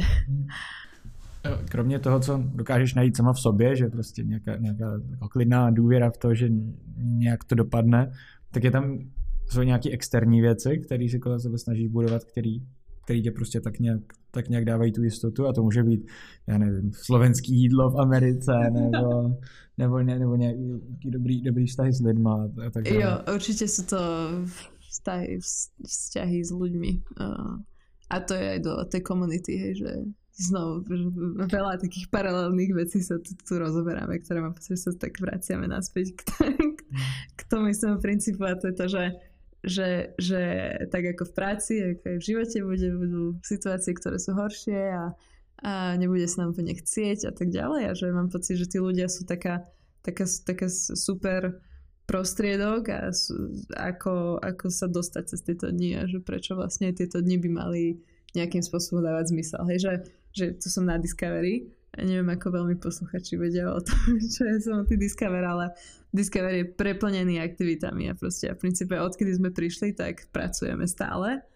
Um, a ja, keby tu nemám okolo seba tých ľudí, tak ja už proste v, prišli sme, prišli som v sobotu, ja v pondelok ráno skolabujem. Um, ale vďaka tomu, že vlastne sú tu stále tí ľudia, že proste sa môžeme rozprávať, že sme na to, nie som na to sama, som na to proste s, tuto s super tímov organizátorov a ostatných lektorov a že sú tu proste študenti, ktorí tiež si nejakým spôsobom toto trpia s nami, tak, tak je to oveľa znesiteľnejšie a proste ten týždeň je fakt hračka zvládnuť a cítime sa niekedy fakt zle, ale, ale to je kvôli fakt únave a hej, je to ten istý princíp pre mňa. Tak, eh, tak teď myslím, že je správná chvíle přesunout se k povídání o nějaký tvojí osobní cestě, jak se vůbec k tomu všemu dostala a co k tomu vedlo, je to se všema hostama se na tu, vlastně na tu jejich cestu koukáme a co je, co je ovlivňovalo a jak se měnily jejich hodnoty během téhle cesty a tak dále. Tak eh, jak si vlastně začala? Popíš ode čeho? Uh, no, ako som začala, tak uh, som, keď bola malá, tak som vyrastala v Lohovci vlastne až do nejakých 16 rokov. A tam som chodila na 8-ročné gymnázium. Pri gymnáziu som sa venovala dosť veľa veciam, koničkom. A naši, vlastne moji rodičia to dosť podporovali a, a, a zároveň nejaký akože môj záujem o fyziku tiež, tiež, tiež dosť podporovali. Um, ja som dostala na Vianoce teleskop, takže to ma strašne veľa veľmi potešilo. Um, no a potom vlastne v nejak vlastne ako si aj hovorila na začiatku, tak um, mňa, ja som sa tak trošku nudila uh, v škole a ani nie, že neviem, či tá nuda je ten, ten, ten správny pojem pre tento pocit, ale vlastne keď som bola na tom gymnáziu, tak, tak ja som si tak uvedomila, že my máme strašne veľa predmetov a že veci sa učíme takým spôsobom, že ako som spomínala, hej, že proste poznávačka z rastlín a naučím sa tuto nejaké proste oddelené fakty od seba a a mne sa to strašne zle učilo. Ja som bola taká, že OK, viem sa nabiflovať tesne pred písomkou, viem to vyplúť na papier a tam to končí celkom. A nemám pocit, že, že, že si niečo tak dlhodobejšie pamätám z týchto vecí, okrem fyziky. A fyzika, matika boli vždy tie predmety, kedy som mala pocit, že, že mi stačí tak akože počúvať na hodine a že, že ono je to vlastne o tom, že pochopiť niečo a ako náhle to už chápeš, tak OK, je tam možno nejaká prax v tom, že počítať príklady, používať nejakú metódu, ale, ale to je, že keď mám čas ohraničený na písomke, tak je to užitočné, ale inak sa mi veľmi páčil taký ten princíp toho, že viem niečo pochopiť a potom z toho si odvádzať nejak ďalšie veci a použiť to pochopenie, integrovať to a pochopiť nové veci a nielen vlastne tie príklady, ktorým som bola vystavená. No a uh, ja sa potom dozvedela niekedy v, vlastne v, sexte, to je šiestý ročník na 8-ročnom gymnáziu, um, tak uh, som sa dozvedela o tejto medzinárodnej maturite, to bolo, volá sa to IB, International Baccalaureate. Um, a vlastne tento program uh, je, aspoň vtedy bol uh, ako keby za, zadarmo, že bol normálne vyučovaný na štátnej škole na Slovensku, a bola to jediná štátna škola na Slovensku a stále myslím si, že je, aj keď možno sa otvorili nejaké iné programy uh, odvtedy, tak uh, to bola jediná štátna škola na Slovensku, ktorá tento program ponúkala zadarmo. Um, je častejšie, že tento program sa ponúka v súkromných školách a tým pádom sa zaň treba platiť. No a ten, ten, ten program, toto IB je vlastne vystavené spôsobom, že našim hlavným cieľom je naučiť vás rozmýšľať a nie naučiť vás fakty. A mne sa toto strašne páčilo. A inak sa mi páčilo to, že som vedela mať proste 5 hodín do týždňa matiku a 5 hodín do týždňa fyziku, a, lebo to boli vlastne tie predmety, čo ma najviac zaujímali, ale potom napríklad jeden z tých, um, z tých požiadaviek um, bolo to, že sme museli mať napríklad jeden humanitný predmet a um, veľmi vtipné je, že som mala psychológiu, čo podľa mňa je veda. um, ale teda mala som napríklad psychológiu prvýkrát v živote a, a mňa to, strašne ma to zaujímalo. Um, a doteraz ma to veľmi zaujíma. Hmm. Jedna otázka. Myslíš, že si přišla na to, že to je, tenhle koncept učení je ten, který ti vyhovuje, nebo který, který si jít sama? Nebo, nebo protože v tomhle věku je to podle mě relativně těžký, jako sám si to vydedukovat a, a sám si na to přijít, co člověk vlastně chce. Možno, ja pre, úprimne nepamätám sa. A viem, že to, čo som cítila, bola taká tá nuda a frustrácia z toho, že proste som nutená učiť sa niečo a potom si nič nepamätám vlastne z toho. Um, a, ale neviem, asi to boli aj nejaké debaty s uh, mojim tatinom, ktorý sa rád o týchto veciach mm. rozpráva so mnou. Um, takže asi toto bolo aj, aj, aj, aj tiež k tomu, k tomu prispelo, ale, ale práve poviem, ja fakt si nepamätám, že čo bol taký ten aha moment, lebo neviem, či tam bol nejaký aha moment, takže um, ale celkom ľahké cítiť pocit frustrácie z toho, mm. že, že robím niečo, čo moc robiť nechcem. Um, no a, a vlastne na tom teda na tom IB som tak nejak prvýkrát v živote vôbec spoznala koncept toho, že ísť študovať do zahraničia. Uh, ono, pre veľa ľudí je to, je to častokrát také, že, á, že celý sen môjho detstva je študovať na Oxford, neviem čo. Uh, akože fakt, ja som nad tým nerozmýšľala do, do tretieho ročníka na strednej, čiže do predmaturitného ročníka. Um, dosť som aj rada za to, pretože príde mi, že pokiaľ, znovu, pokiaľ, to je, pokiaľ by to pre mňa býval nejaký, že vysnívaný cieľ od malička, tak si myslím, že s tým príde strašne, strašne, strašne veľa tlaku, ktorý nemyslím si, že vie byť úplne produktívny. A, a ja som vlastne strašne vďačná za to, že to ku mne tak nejak akože náhodne prišlo. Prišlo to ku mne až tak náhodne, že vlastne moja angličtinárka um, na IB jej dcéra chodila na ten istý program, ktorý som ja vlastne na, na Oxforde eventuálne spravila. A, a vlastne cez ňu nejakým spôsobom celý tento, celý tento celé toto rozmýšľanie o tom, že hm, možno by som sa mala prihlásiť na Oxford, hm, možno by som sa mala prihlásiť na tento obor. A vlastne tak toto nejak začalo. A, takže prišiel štvrtý ročník, podala som prihlášky, um, zobrali ma a potom to bolo už v princípe jasné, že OK, tak idem to skúsiť, keď ma zobrali na ten Oxford. Ešte si pamätám, ako, ako uh, tie výsledky prišli. Uh, to bol 6. január a naši boli niekde odcestovaní. Ja som bola s babkou doma a ak som videla ten e-mail, tak vlastne moja babka bola prvý človek, čo vedel o tom, že ma prijali na Oxford. Lebo som strašne vykrikla v tom bode. Ja som bola veľmi šťastná z toho. Um, ale ešte jednu vec, čo chcem povedať, je, že, že mne strašne sedel ten, ten, ten štýl toho učenia naozaj, že, že veľa tých predmetov malo proste eseje, že veľa tých predmetov um, malo tú, tú, to učenie formou diskusie, že sme mali síce predmet, ktorý bol niekedy ťažko stráviteľný, ale bola teória poznania, niečo mm. ako, ako uh, tento podcast um, sa tiež uh, volá podobne. Um, a, a to bolo podľa mňa strašne super na Ivy a to mi podľa mňa strašne akože otvorilo oči o tom, že ako rozmýšľať o svete a ako rozmýšľať nad rozmýšľaním, ako, ako spracovať informácie a že ja som to strašne, strašne vďačná. Mhm. A když jsi přišla na Oxford, měla si pocit, že to je teda to místo, kam patříš, to je to místo, jako kde, kde, kde, kde to fakt, je to fakt ono? Je ťažké povedať si, že toto bolo to miesto, kde patrím, lebo akože mne sa tam hrozne páčilo už len z toho dôvodu, že ono to mesto je strašne vizuálne pekné. A ja sa tam aj teraz um, ja sa tam strašne rada aj vraciam aj proste teraz som tam bola v maji a teším sa, keď tam pôjdem na budúce. Ja neviem, kedy to bude, ale dúfam, že sa to stane.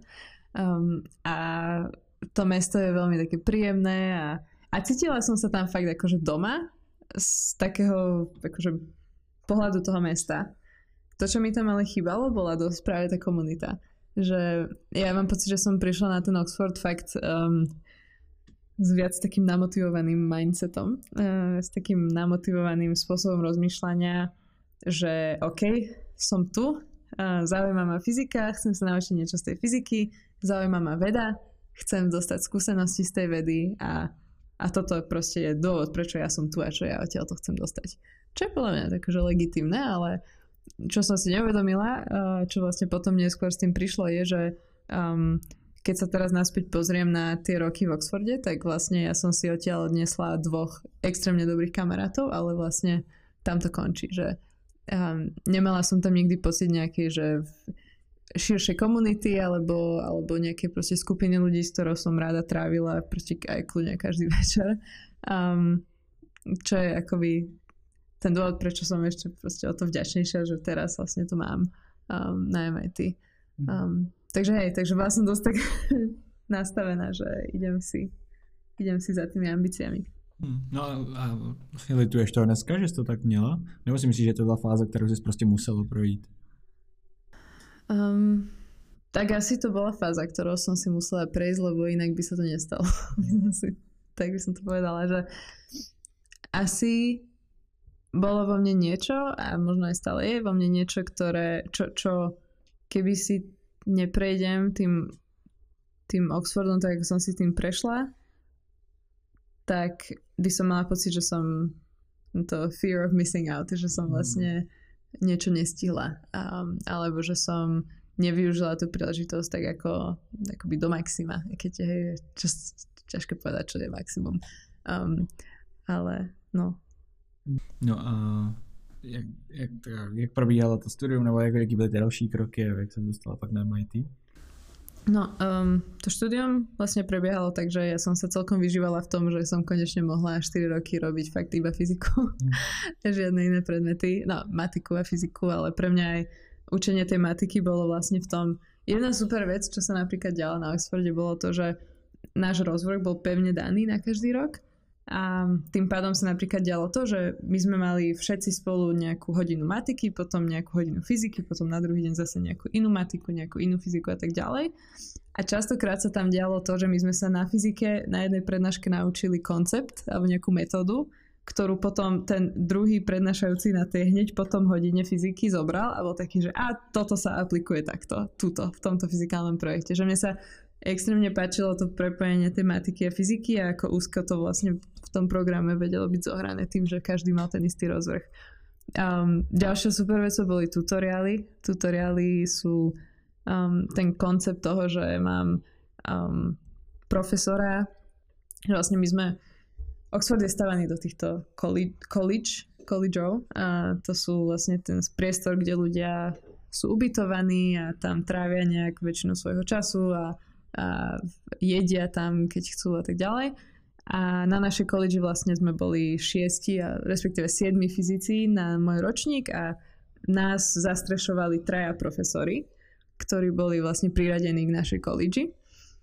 A s týmito troma profesormi sme sa po týchto, počas týchto troch rokov, čo, teda po tých, počas tých bakalárskych troch rokov, lebo ja som potom ešte jeden rok robila mástra, tak počas tých bakalárskych troch rokov títo, títo traja profesori vlastne sa o nás uh, vlastne sa s nami stretávali, buď jeden na dvoch alebo jeden na troch študentov a preberali s nami vlastne skoro každý týždeň otázky ohľadom učiva, ktoré sme prebrali na prednáškach. Čiže to je veľmi, že, že ten, ten, ten systém je drahý samozrejme, že ten, ten systém je, je náročný logisticky nejakým spôsobom zvládať a finančne zvládať pre tú školu, ale ten systém fakt super funguje v tom, že my sme, my sme sa ešte naučili niečo na matike, zobrali to na hodinu fyziky, naučili sme sa niečo o fyzike, samozrejme potom sme mali nejakú úlohu, samozrejme veľa vecí na tej úlohe nebolo proste jasných, odovzdali sme úlohu, išli sme na ten tutoriál a porozprávali sme sa o všetkom, čo nebolo jasné na tej úlohe. To je vlastne akože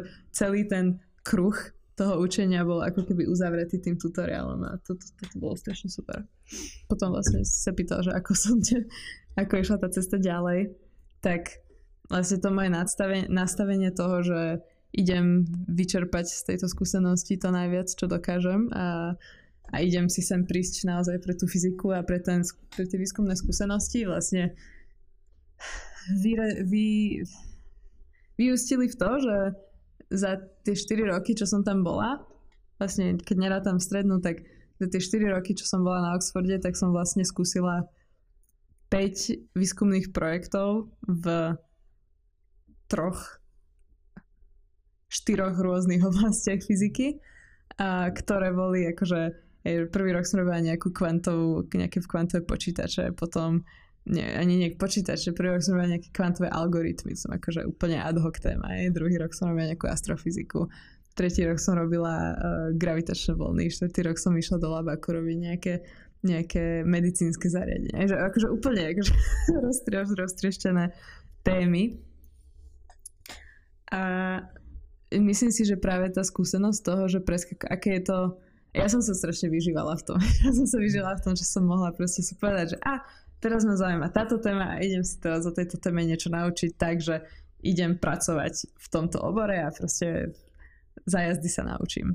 A čo je super je, že veľa tých profesorov, oni a to, akademické prostredie je proste otvorené tomu, že ty nemusíš byť akože vyškolený úplne pred tým, ako vstúpiš do nejakého laboratória alebo nastúpiš na nejaký projekt, lebo proste celá akadémia je o tom, že vychovávame novú generáciu vedcov, vychovávame novú generáciu ľudí, ktorí vedia rozmýšľať, ktorí sa neboja problémov a, a že, že boli veľmi, veľmi takí, veľmi uvítali to, že nejaký študent im tu napíše, že ja som ten a ten a, a chcem sa naučiť niečo o tomto a takéto mám skúsenosti, sú limitované, ale preto to chcem robiť toto. A, a to bolo super.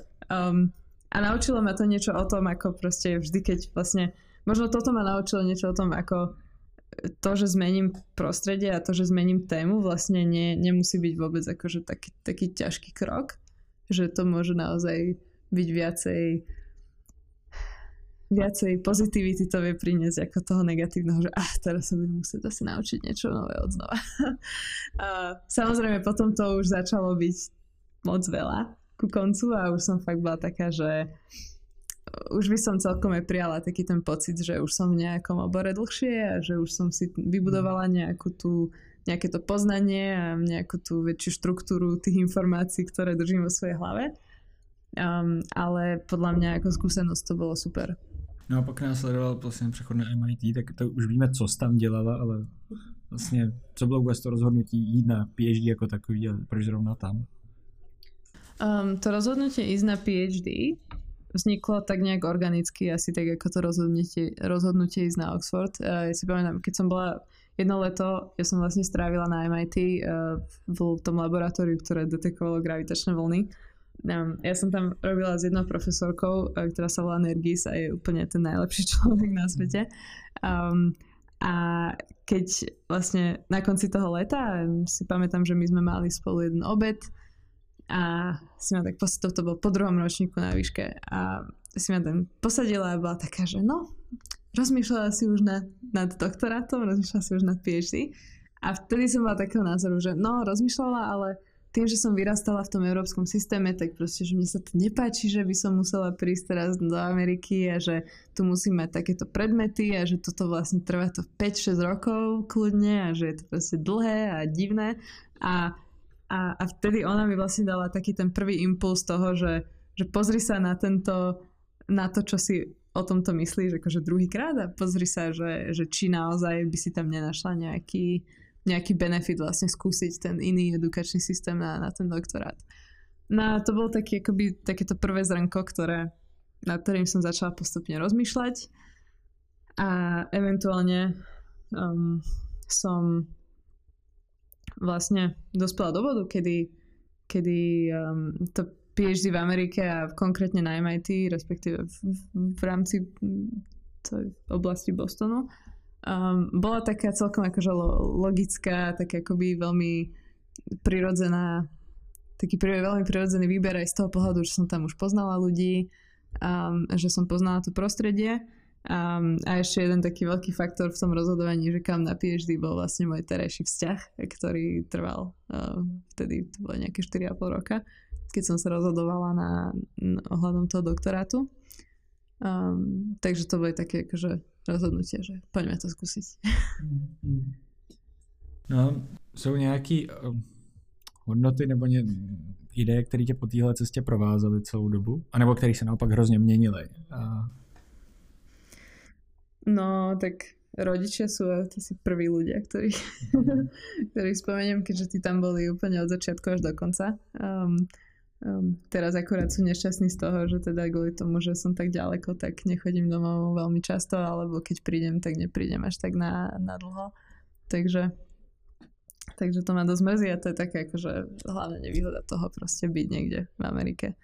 Um, že naozaj cesty domov a cesty do Európy so zvyškom sveta a zvyškom proste ľudí, na ktorých mi záleží, je proste, je to ťažké logisticky. Um. Okrem toho ľudia, tak že kamaráti, napríklad my sme si na strednej, na, hlavne počas IB, my sme si vybudovali hrozne také silné priateľstva. Aj vlastne teraz na Discovery uh, som vďaka takému jednému uh, uh, kamarátstvo, a, takže to je super. A, a toto bolo možno aj jeden z tých dôvodov, prečo som prišla na Oxford spôsob, spôsobom, že a však ja už ďalší kamarátov nepotrebujem. Takže ja som sa fakt akože dobre cítila na tom, na tom Ivy a aj akože, že mala som pocit ako keby, že ja už mám všetko, čo treba. čo sa týka kamarátov. Um, takže títo ľudia určite akože zostali vlastne až doteraz. Uh, dosť úzky kontakt. Um, na Oxforde som nejakých ďalších nabalila. Uh, vlastne týchto dvoch veľmi dobrých kamarátov, um, ktorých som vlastne kvôli pandémii nevidela dva roky, až pokým som sa nevrátila teraz v maji do Oxfordu um, na týždeň.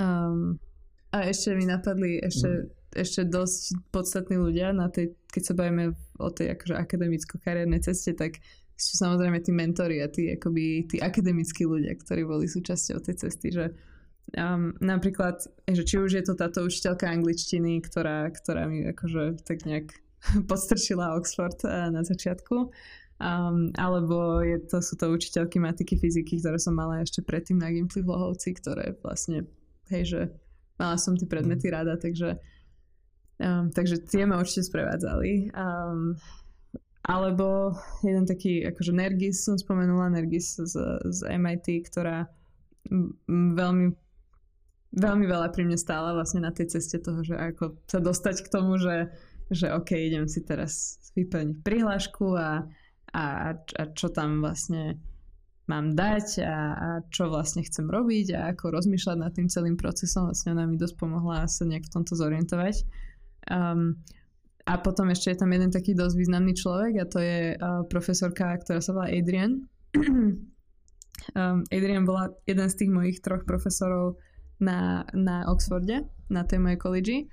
A um, ona je vlastne astrofyzička, ona sa venuje um, štúdiam, ako sa formovali galaxie. Um, a ona bola vlastne ten človek, za ktorým som ja po prvom ročníku na Oxforde prišla s tým, že chcela by som sa naučiť, ako sa púšťajú tieto veľké simulácie galaxií. Naučite ma to. a ona ma vlastne akoby triala nejak medzi vlastne tú ich uh, výskumnú skupinu a ukázala proste napojila ma na jedného postdoktoranta, s ktorým ona pracovala a vlastne ja som s ním potom ďalšie tri roky pracovala postupne na troch rôznych projektoch a, a, a, a strašne veľa som sa toho naučila a, a ona akože ako po tej akademickej a, a výskumnej stránke, tak aj po, po tej humánnej stránke mi, mi dosť tak akože mhm. pomohla. Mm. Vlastně, i když se spolu bavíme jinak, tak mně přijde, že ty mluvíš jako pěkně o svojí rodině a jako, že, že je to pro tebe dost důležitá, důležitá věc. Mm. A vlastně mi ale zároveň přijde, že, a ty jsi to trochu zmínila, že mezi tě, hodně výkonnýma, úspěšnýma lidma je jako to pnutí mezi tím, aby připlnili ty svoje kariérní nebo profesní cíle a mezi tím, aby jako se svojí rodinou, ať už s tou původní se svým rodičem a prarodičem a sourozencem nebo s tou, s tou pozdější, jako se svýma dětma, partnerama trávili dost času, tak, tak je to vlastně hodně, hodně těžký zvládat pro ně a my, přijde mi, že málo kdo, málo kdo to dokáže. Tak eh, přemýšlíš nad tímhle tématem nějak, nějak intenzivněji? Ešte veľa nad tým hlavne čo sa týka toho, toho témata, že čo do budúcnosti. Nad tým premyšľam, keď um, vždy keď sa ma niekto spýta, že čo po PhD, tak moja odpoveď na to je, že no, mám asi 100 rôznych ciest, ktorým sa môžem vydať, fakt ma netrapí, ktorá to bude momentálne.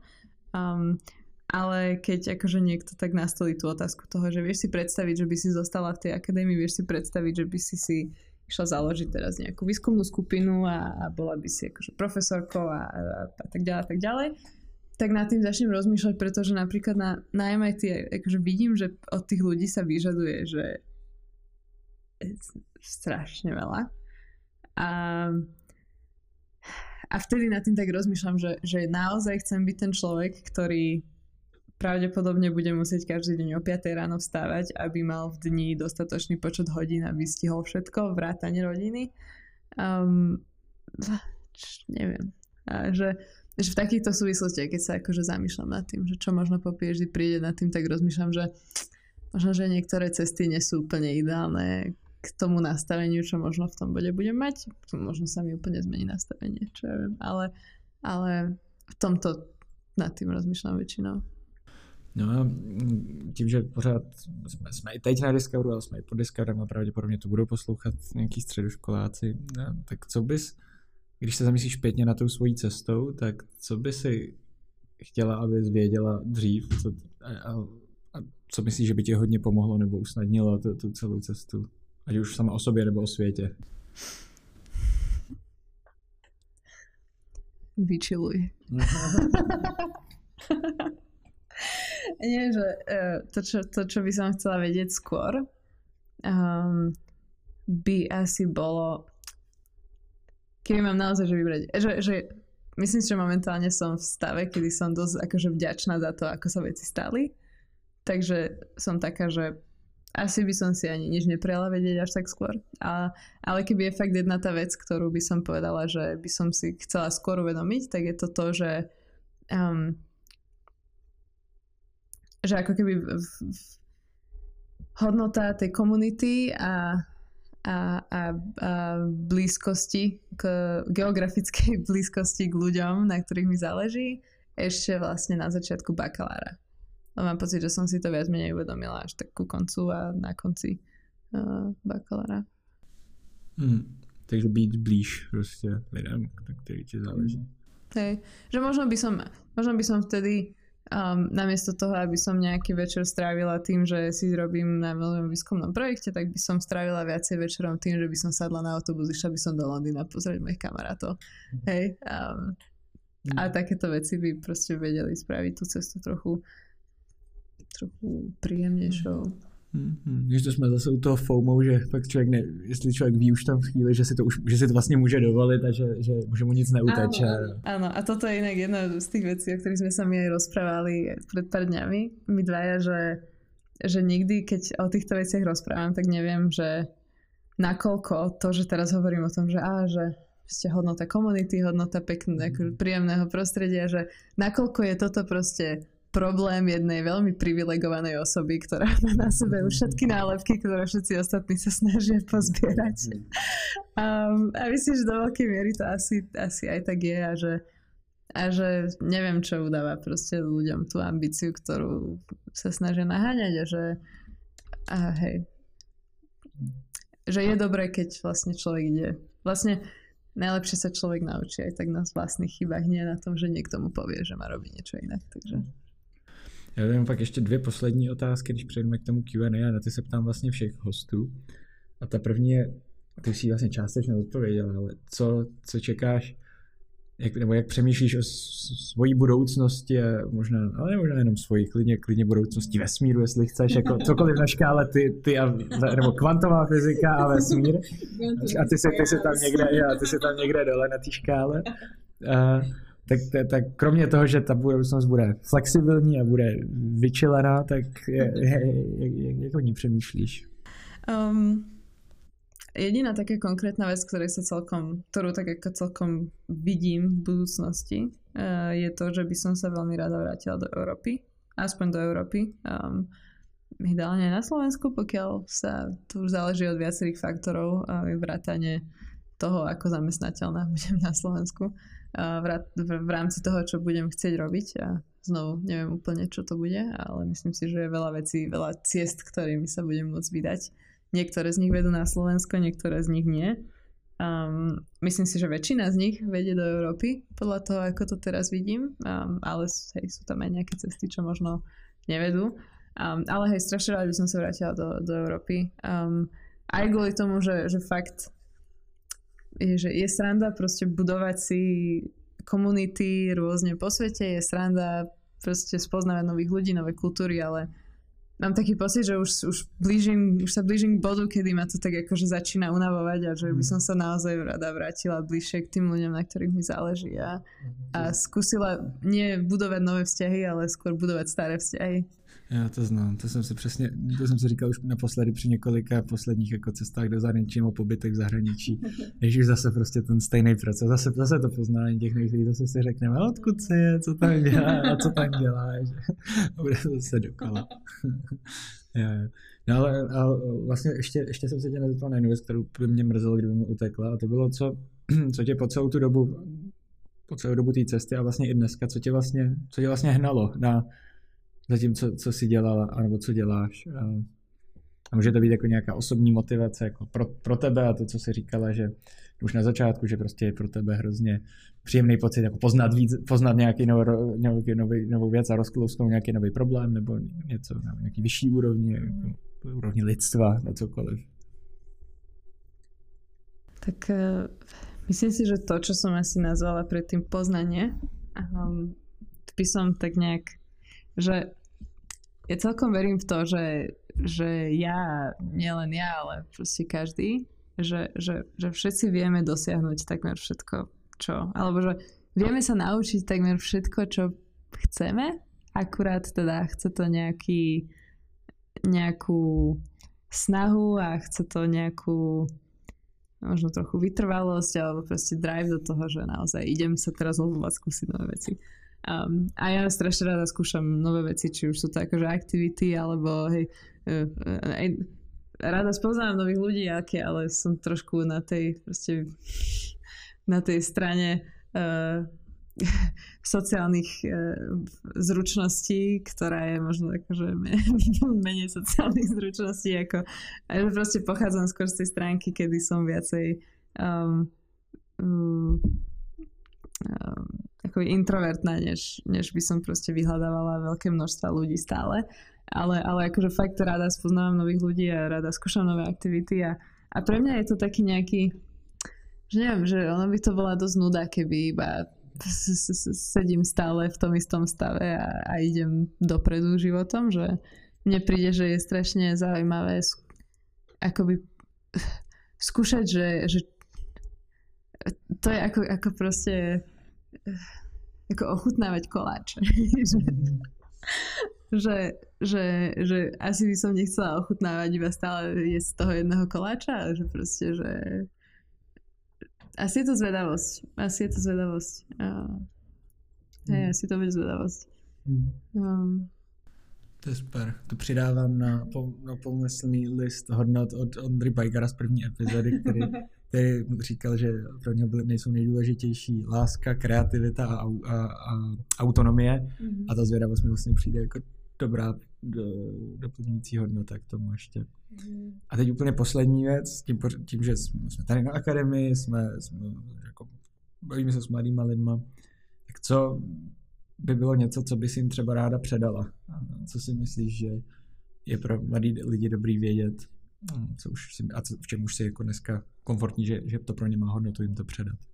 Podľa mňa má strašne veľkú hodnotu um, investovať čas a mentálnu kapacitu do toho, aby sa sami spoznali.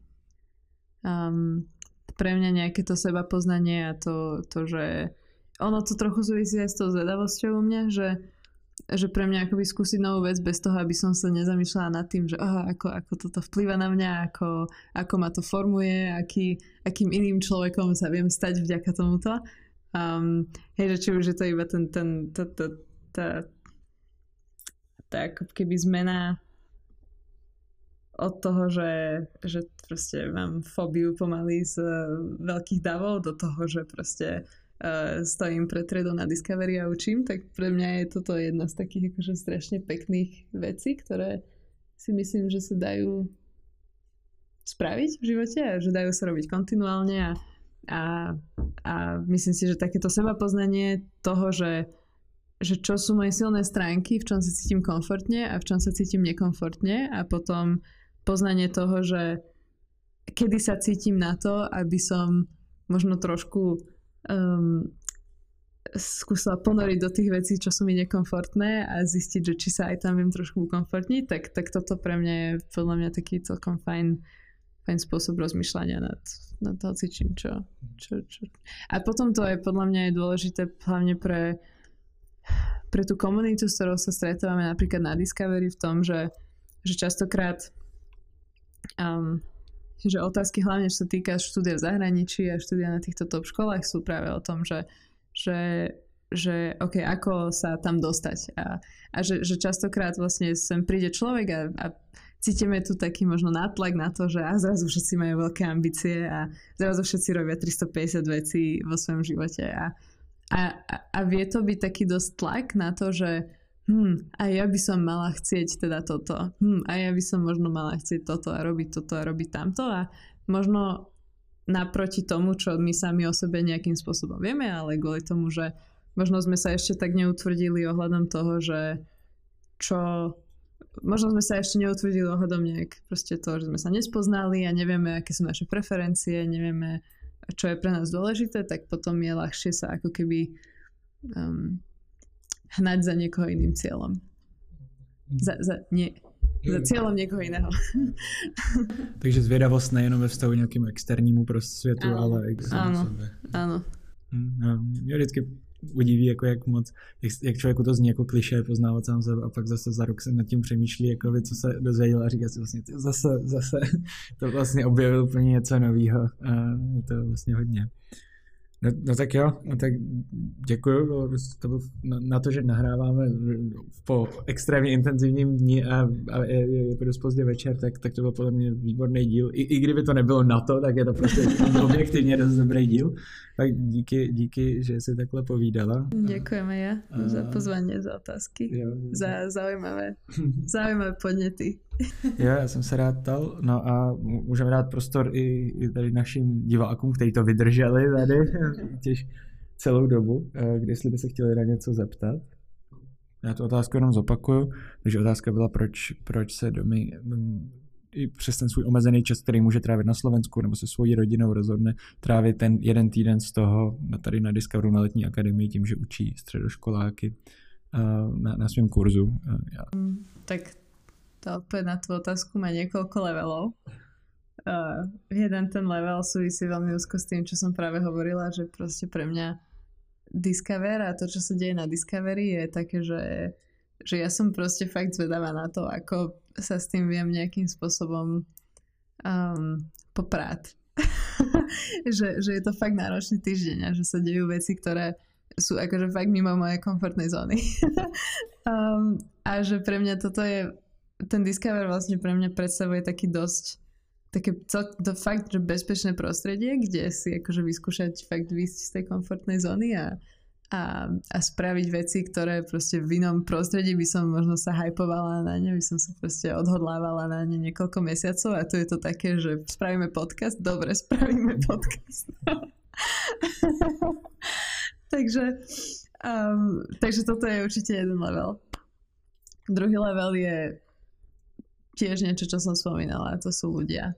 Že proste, že, že tak ako moja rodina, tak proste vy všetci ste, ste tiež ľudia, ktorých vidím možno raz za rok.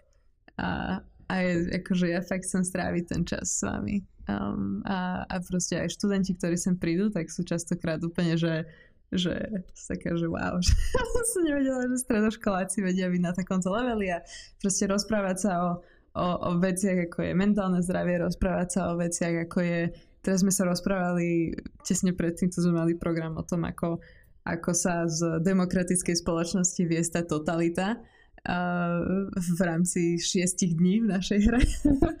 Takže že sa proste stredoškoláci vedia rozprávať kultivovanie o takýchto témach. Pre mňa je to že extrémne fascinujúce a pre mňa to aj trochu dodáva takú tú nádej v to, že že, že, že fakt sú na Slovensku ľudia, ktorí sú podnecovaní k takémuto rozmýšľaniu a, a, a pre mňa to, to fakt dáva zmysel. Byť súčasťou toho. Um, a potom je tam ešte tá tretia, to, to, nejaký tretí, tretia vrstva tej odpovede a to je to, že um, myslím si, že stredoškolská fyzika sa nie úplne ideálne učí na školách. Um, je ťažké, je ľahké všetko kritizovať uh, bez toho, aby sme povedali, že čo je teda ten lepší spôsob dopredu. Ja fakt neviem, čo je lepší spôsob pre dopredu pre, pre školstvo a pre to, ako sa vyučuje fyzika na stredných školách na Slovensku, ale, ale viem, že, že tých proste zo 10 ľudí, čo viem dostať na kurz, o fyzike za ten týždeň každý rok, bude mať z toho nejaký užitok. Um, a možno, že nejakí ďalší ľudia, ktorí sa s nimi o tom budú rozprávať, tak dostanú nejaký lepší náhľad na ten, na ten obor. A pre mňa toto dáva tiež taký dosť veľký zmysel, že, že podľa mňa je fakt škoda, že tak veľa ľudí je odradených od fyziky už na strednej škole. Tak jo, díky. Máme ještě nějaký další dotaz? Mhm. Mhm. Tak ten dotaz, dotaz je, co byl největší problém na střední škole? Tak na tom Gimply ešte pred IB to asi, akože ja som tam mala fakt fajn komunitu, že ja som sa tešila každý deň do školy, ja som tam bola proste pol, tri štvrte hodinu pred začiatkom školy, lebo prečo nestraviť ten čas rozprávaním sa s kamarátmi pred tým, než začne celý deň. Tedy mi ešte nevadilo stávať tak skoro. Um, a čiže tá komunita tam fakt bola. To, čo bol môj najväčší problém, bolo fakt to memorizovanie. Proste pamätá, to nutkanie pamätať si fakty, ktoré mi nejak spolu nedávali veľký zmysel. Neviem, Ivy bolo fakt super pre mňa. Akože by určite bolo ťažké prvýkrát v živote som podľa mňa mala pocit, že že otázka manažovania svojho vlastného času a nejakej mentálnej kapacity je na stole. Že naozaj boli obdobia, kedy toho bolo že brutálne veľa a kedy sme mali strašne veľa vyprodukovať a veci, o ktorých som možno nechápala tak dobre a, a bolo treba veľa čítať a veľa rozmýšľať a veľa písať a, a bolo to určite veľmi ako prvýkrát som čelila tomu, že uh, otázkam typu, že OK, budem ešte hodinu pracovať na tejto úlohe, alebo sa idem vyspať. um, takže to bola podľa mňa tak akože tá najťažšia časť to, tam toho. Ten dotaz je, co domy motivovalo v těžkých chvílích? No, akože určite vždycky, keď som mala nejaký nejaké obdobie alebo nejaký, nejaký um, projekt alebo niečo, čo ma stresovalo, tak určite mi vždy pomohlo o tom povedať niekomu. Um, že postiažovať sa niekomu, že ah, som nespala, alebo toto a toto a toto, alebo ah, toto je tak veľa roboty a nebaví ma to a neviem čo, neviem čo. Um, čiže to, to je určite jedna vec, ktorá, ktorá pomohla. Potom mám ešte takú akože jednu veľmi, veľmi špecifickú vec, čo neviem, či úplne odpovie na tú tvoju otázku a to je to, že napríklad ja som um, že hrozne dlho som mala problém rozprávať pred ľuďmi, akože že public speaking, také, že postavím sa proste pred skupinu ľudí a niečo im poviem. A keď začneš robiť výskum alebo začneš uh, sa proste venovať týmto veciam, tak, tak je to celkom častá vec, čo treba robiť. Lebo keď na niečom robíš a tak chceš, aby si o tom vedela hovoriť ostatným ľuďom, chceš preto nadchnúť ľudia a tak ďalej, chceš odprezentovať svoju prácu, takže to je celkom dôležité. A, a, a konkrétne v tomto, akože to bolo veľa ťažkých chvíľ, uh, išlo z toho, že som proste bola taká, že OK, toto musím odprezentovať, ale som brutálne vystresovaná, neviem, ako to mám spraviť. Uh, mám pocit, že mi proste uh, že, že neviem dýchať. Aj to, toto bol môj častý problém, že som začala rozprávať a potom som sa nevedela zastaviť, mala som pocit, že nestíham a potom som prestala dýchať počas toho, ak som rozprávala, čiže v bode, keď som prišla na koniec uh, hociakého tolku a hociaké prednášky, čo som mala robiť, tak som proste strašne akože skoro skolabovala. akože obrazne povedané skolabovala. A tam, čo mi vlastne dosť pomohlo, bolo si tak pripomenúť, že všetci sme ľudia a že aj keď prezentujem nejakým ľuďom ktorý myslím, že proste poviem jednu zlú vec a budú ma strašne judgeovať a budú ma strašne súdiť za to. Um, alebo poviem proste zakoktám sa alebo zabudnem, čo vlastne chcem povedať. Tak čo mi pomohlo napríklad je, že proste pozrieť sa na všetkých tých ľudí alebo zo pár ľuďom v tom publiku akoby do očí, pripomenúť si, že tak ako ja som proste človek, ktorý je v strese a ktorý má nejaké obavy z toho, že ide teraz prezentovať, tak aj títo ľudia sú všetci iba ľudia a že sú to není také akože uh, sudcovia, ktorí sa na mňa teraz pozerajú a rozhodnú o tom, že za koľko ma vedia predať. Hej. um, to je taká veľmi špecifická, špecifická vec. OK. Máme ještě něco? Dada si, co by domy dělala, kdyby tady nebyla fyzika? To je super otázka, to sa mi páči.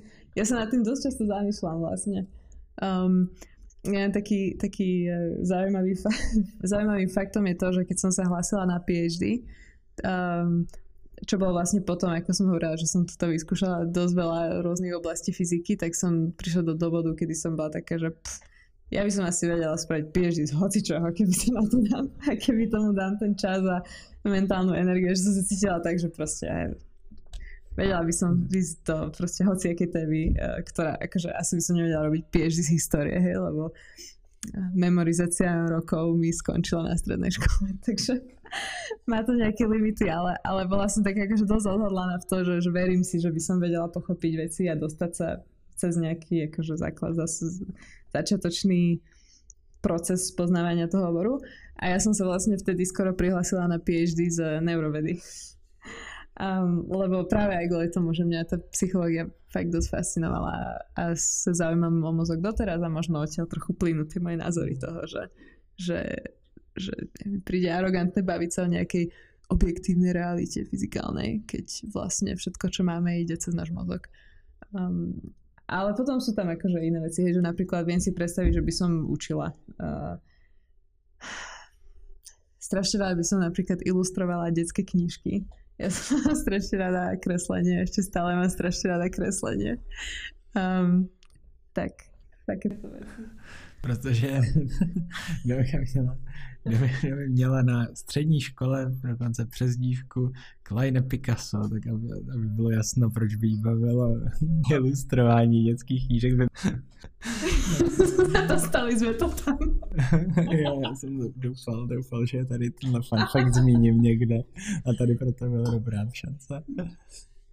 Díky, díky za tuhle otázku.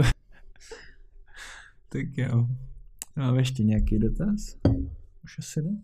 Tak jo, tak, tak díky ještě jednou. Já ještě raz tě děkujem. Bylo to super nahrávání i divákům díky za dotazy. Byly, no. to byly pěkný dotazy. Ja, ja poďakujem za publikum, za otázky aj, aj od, od Jakuba, aj od publika. A tak zase u dalšího dílu snad brzo.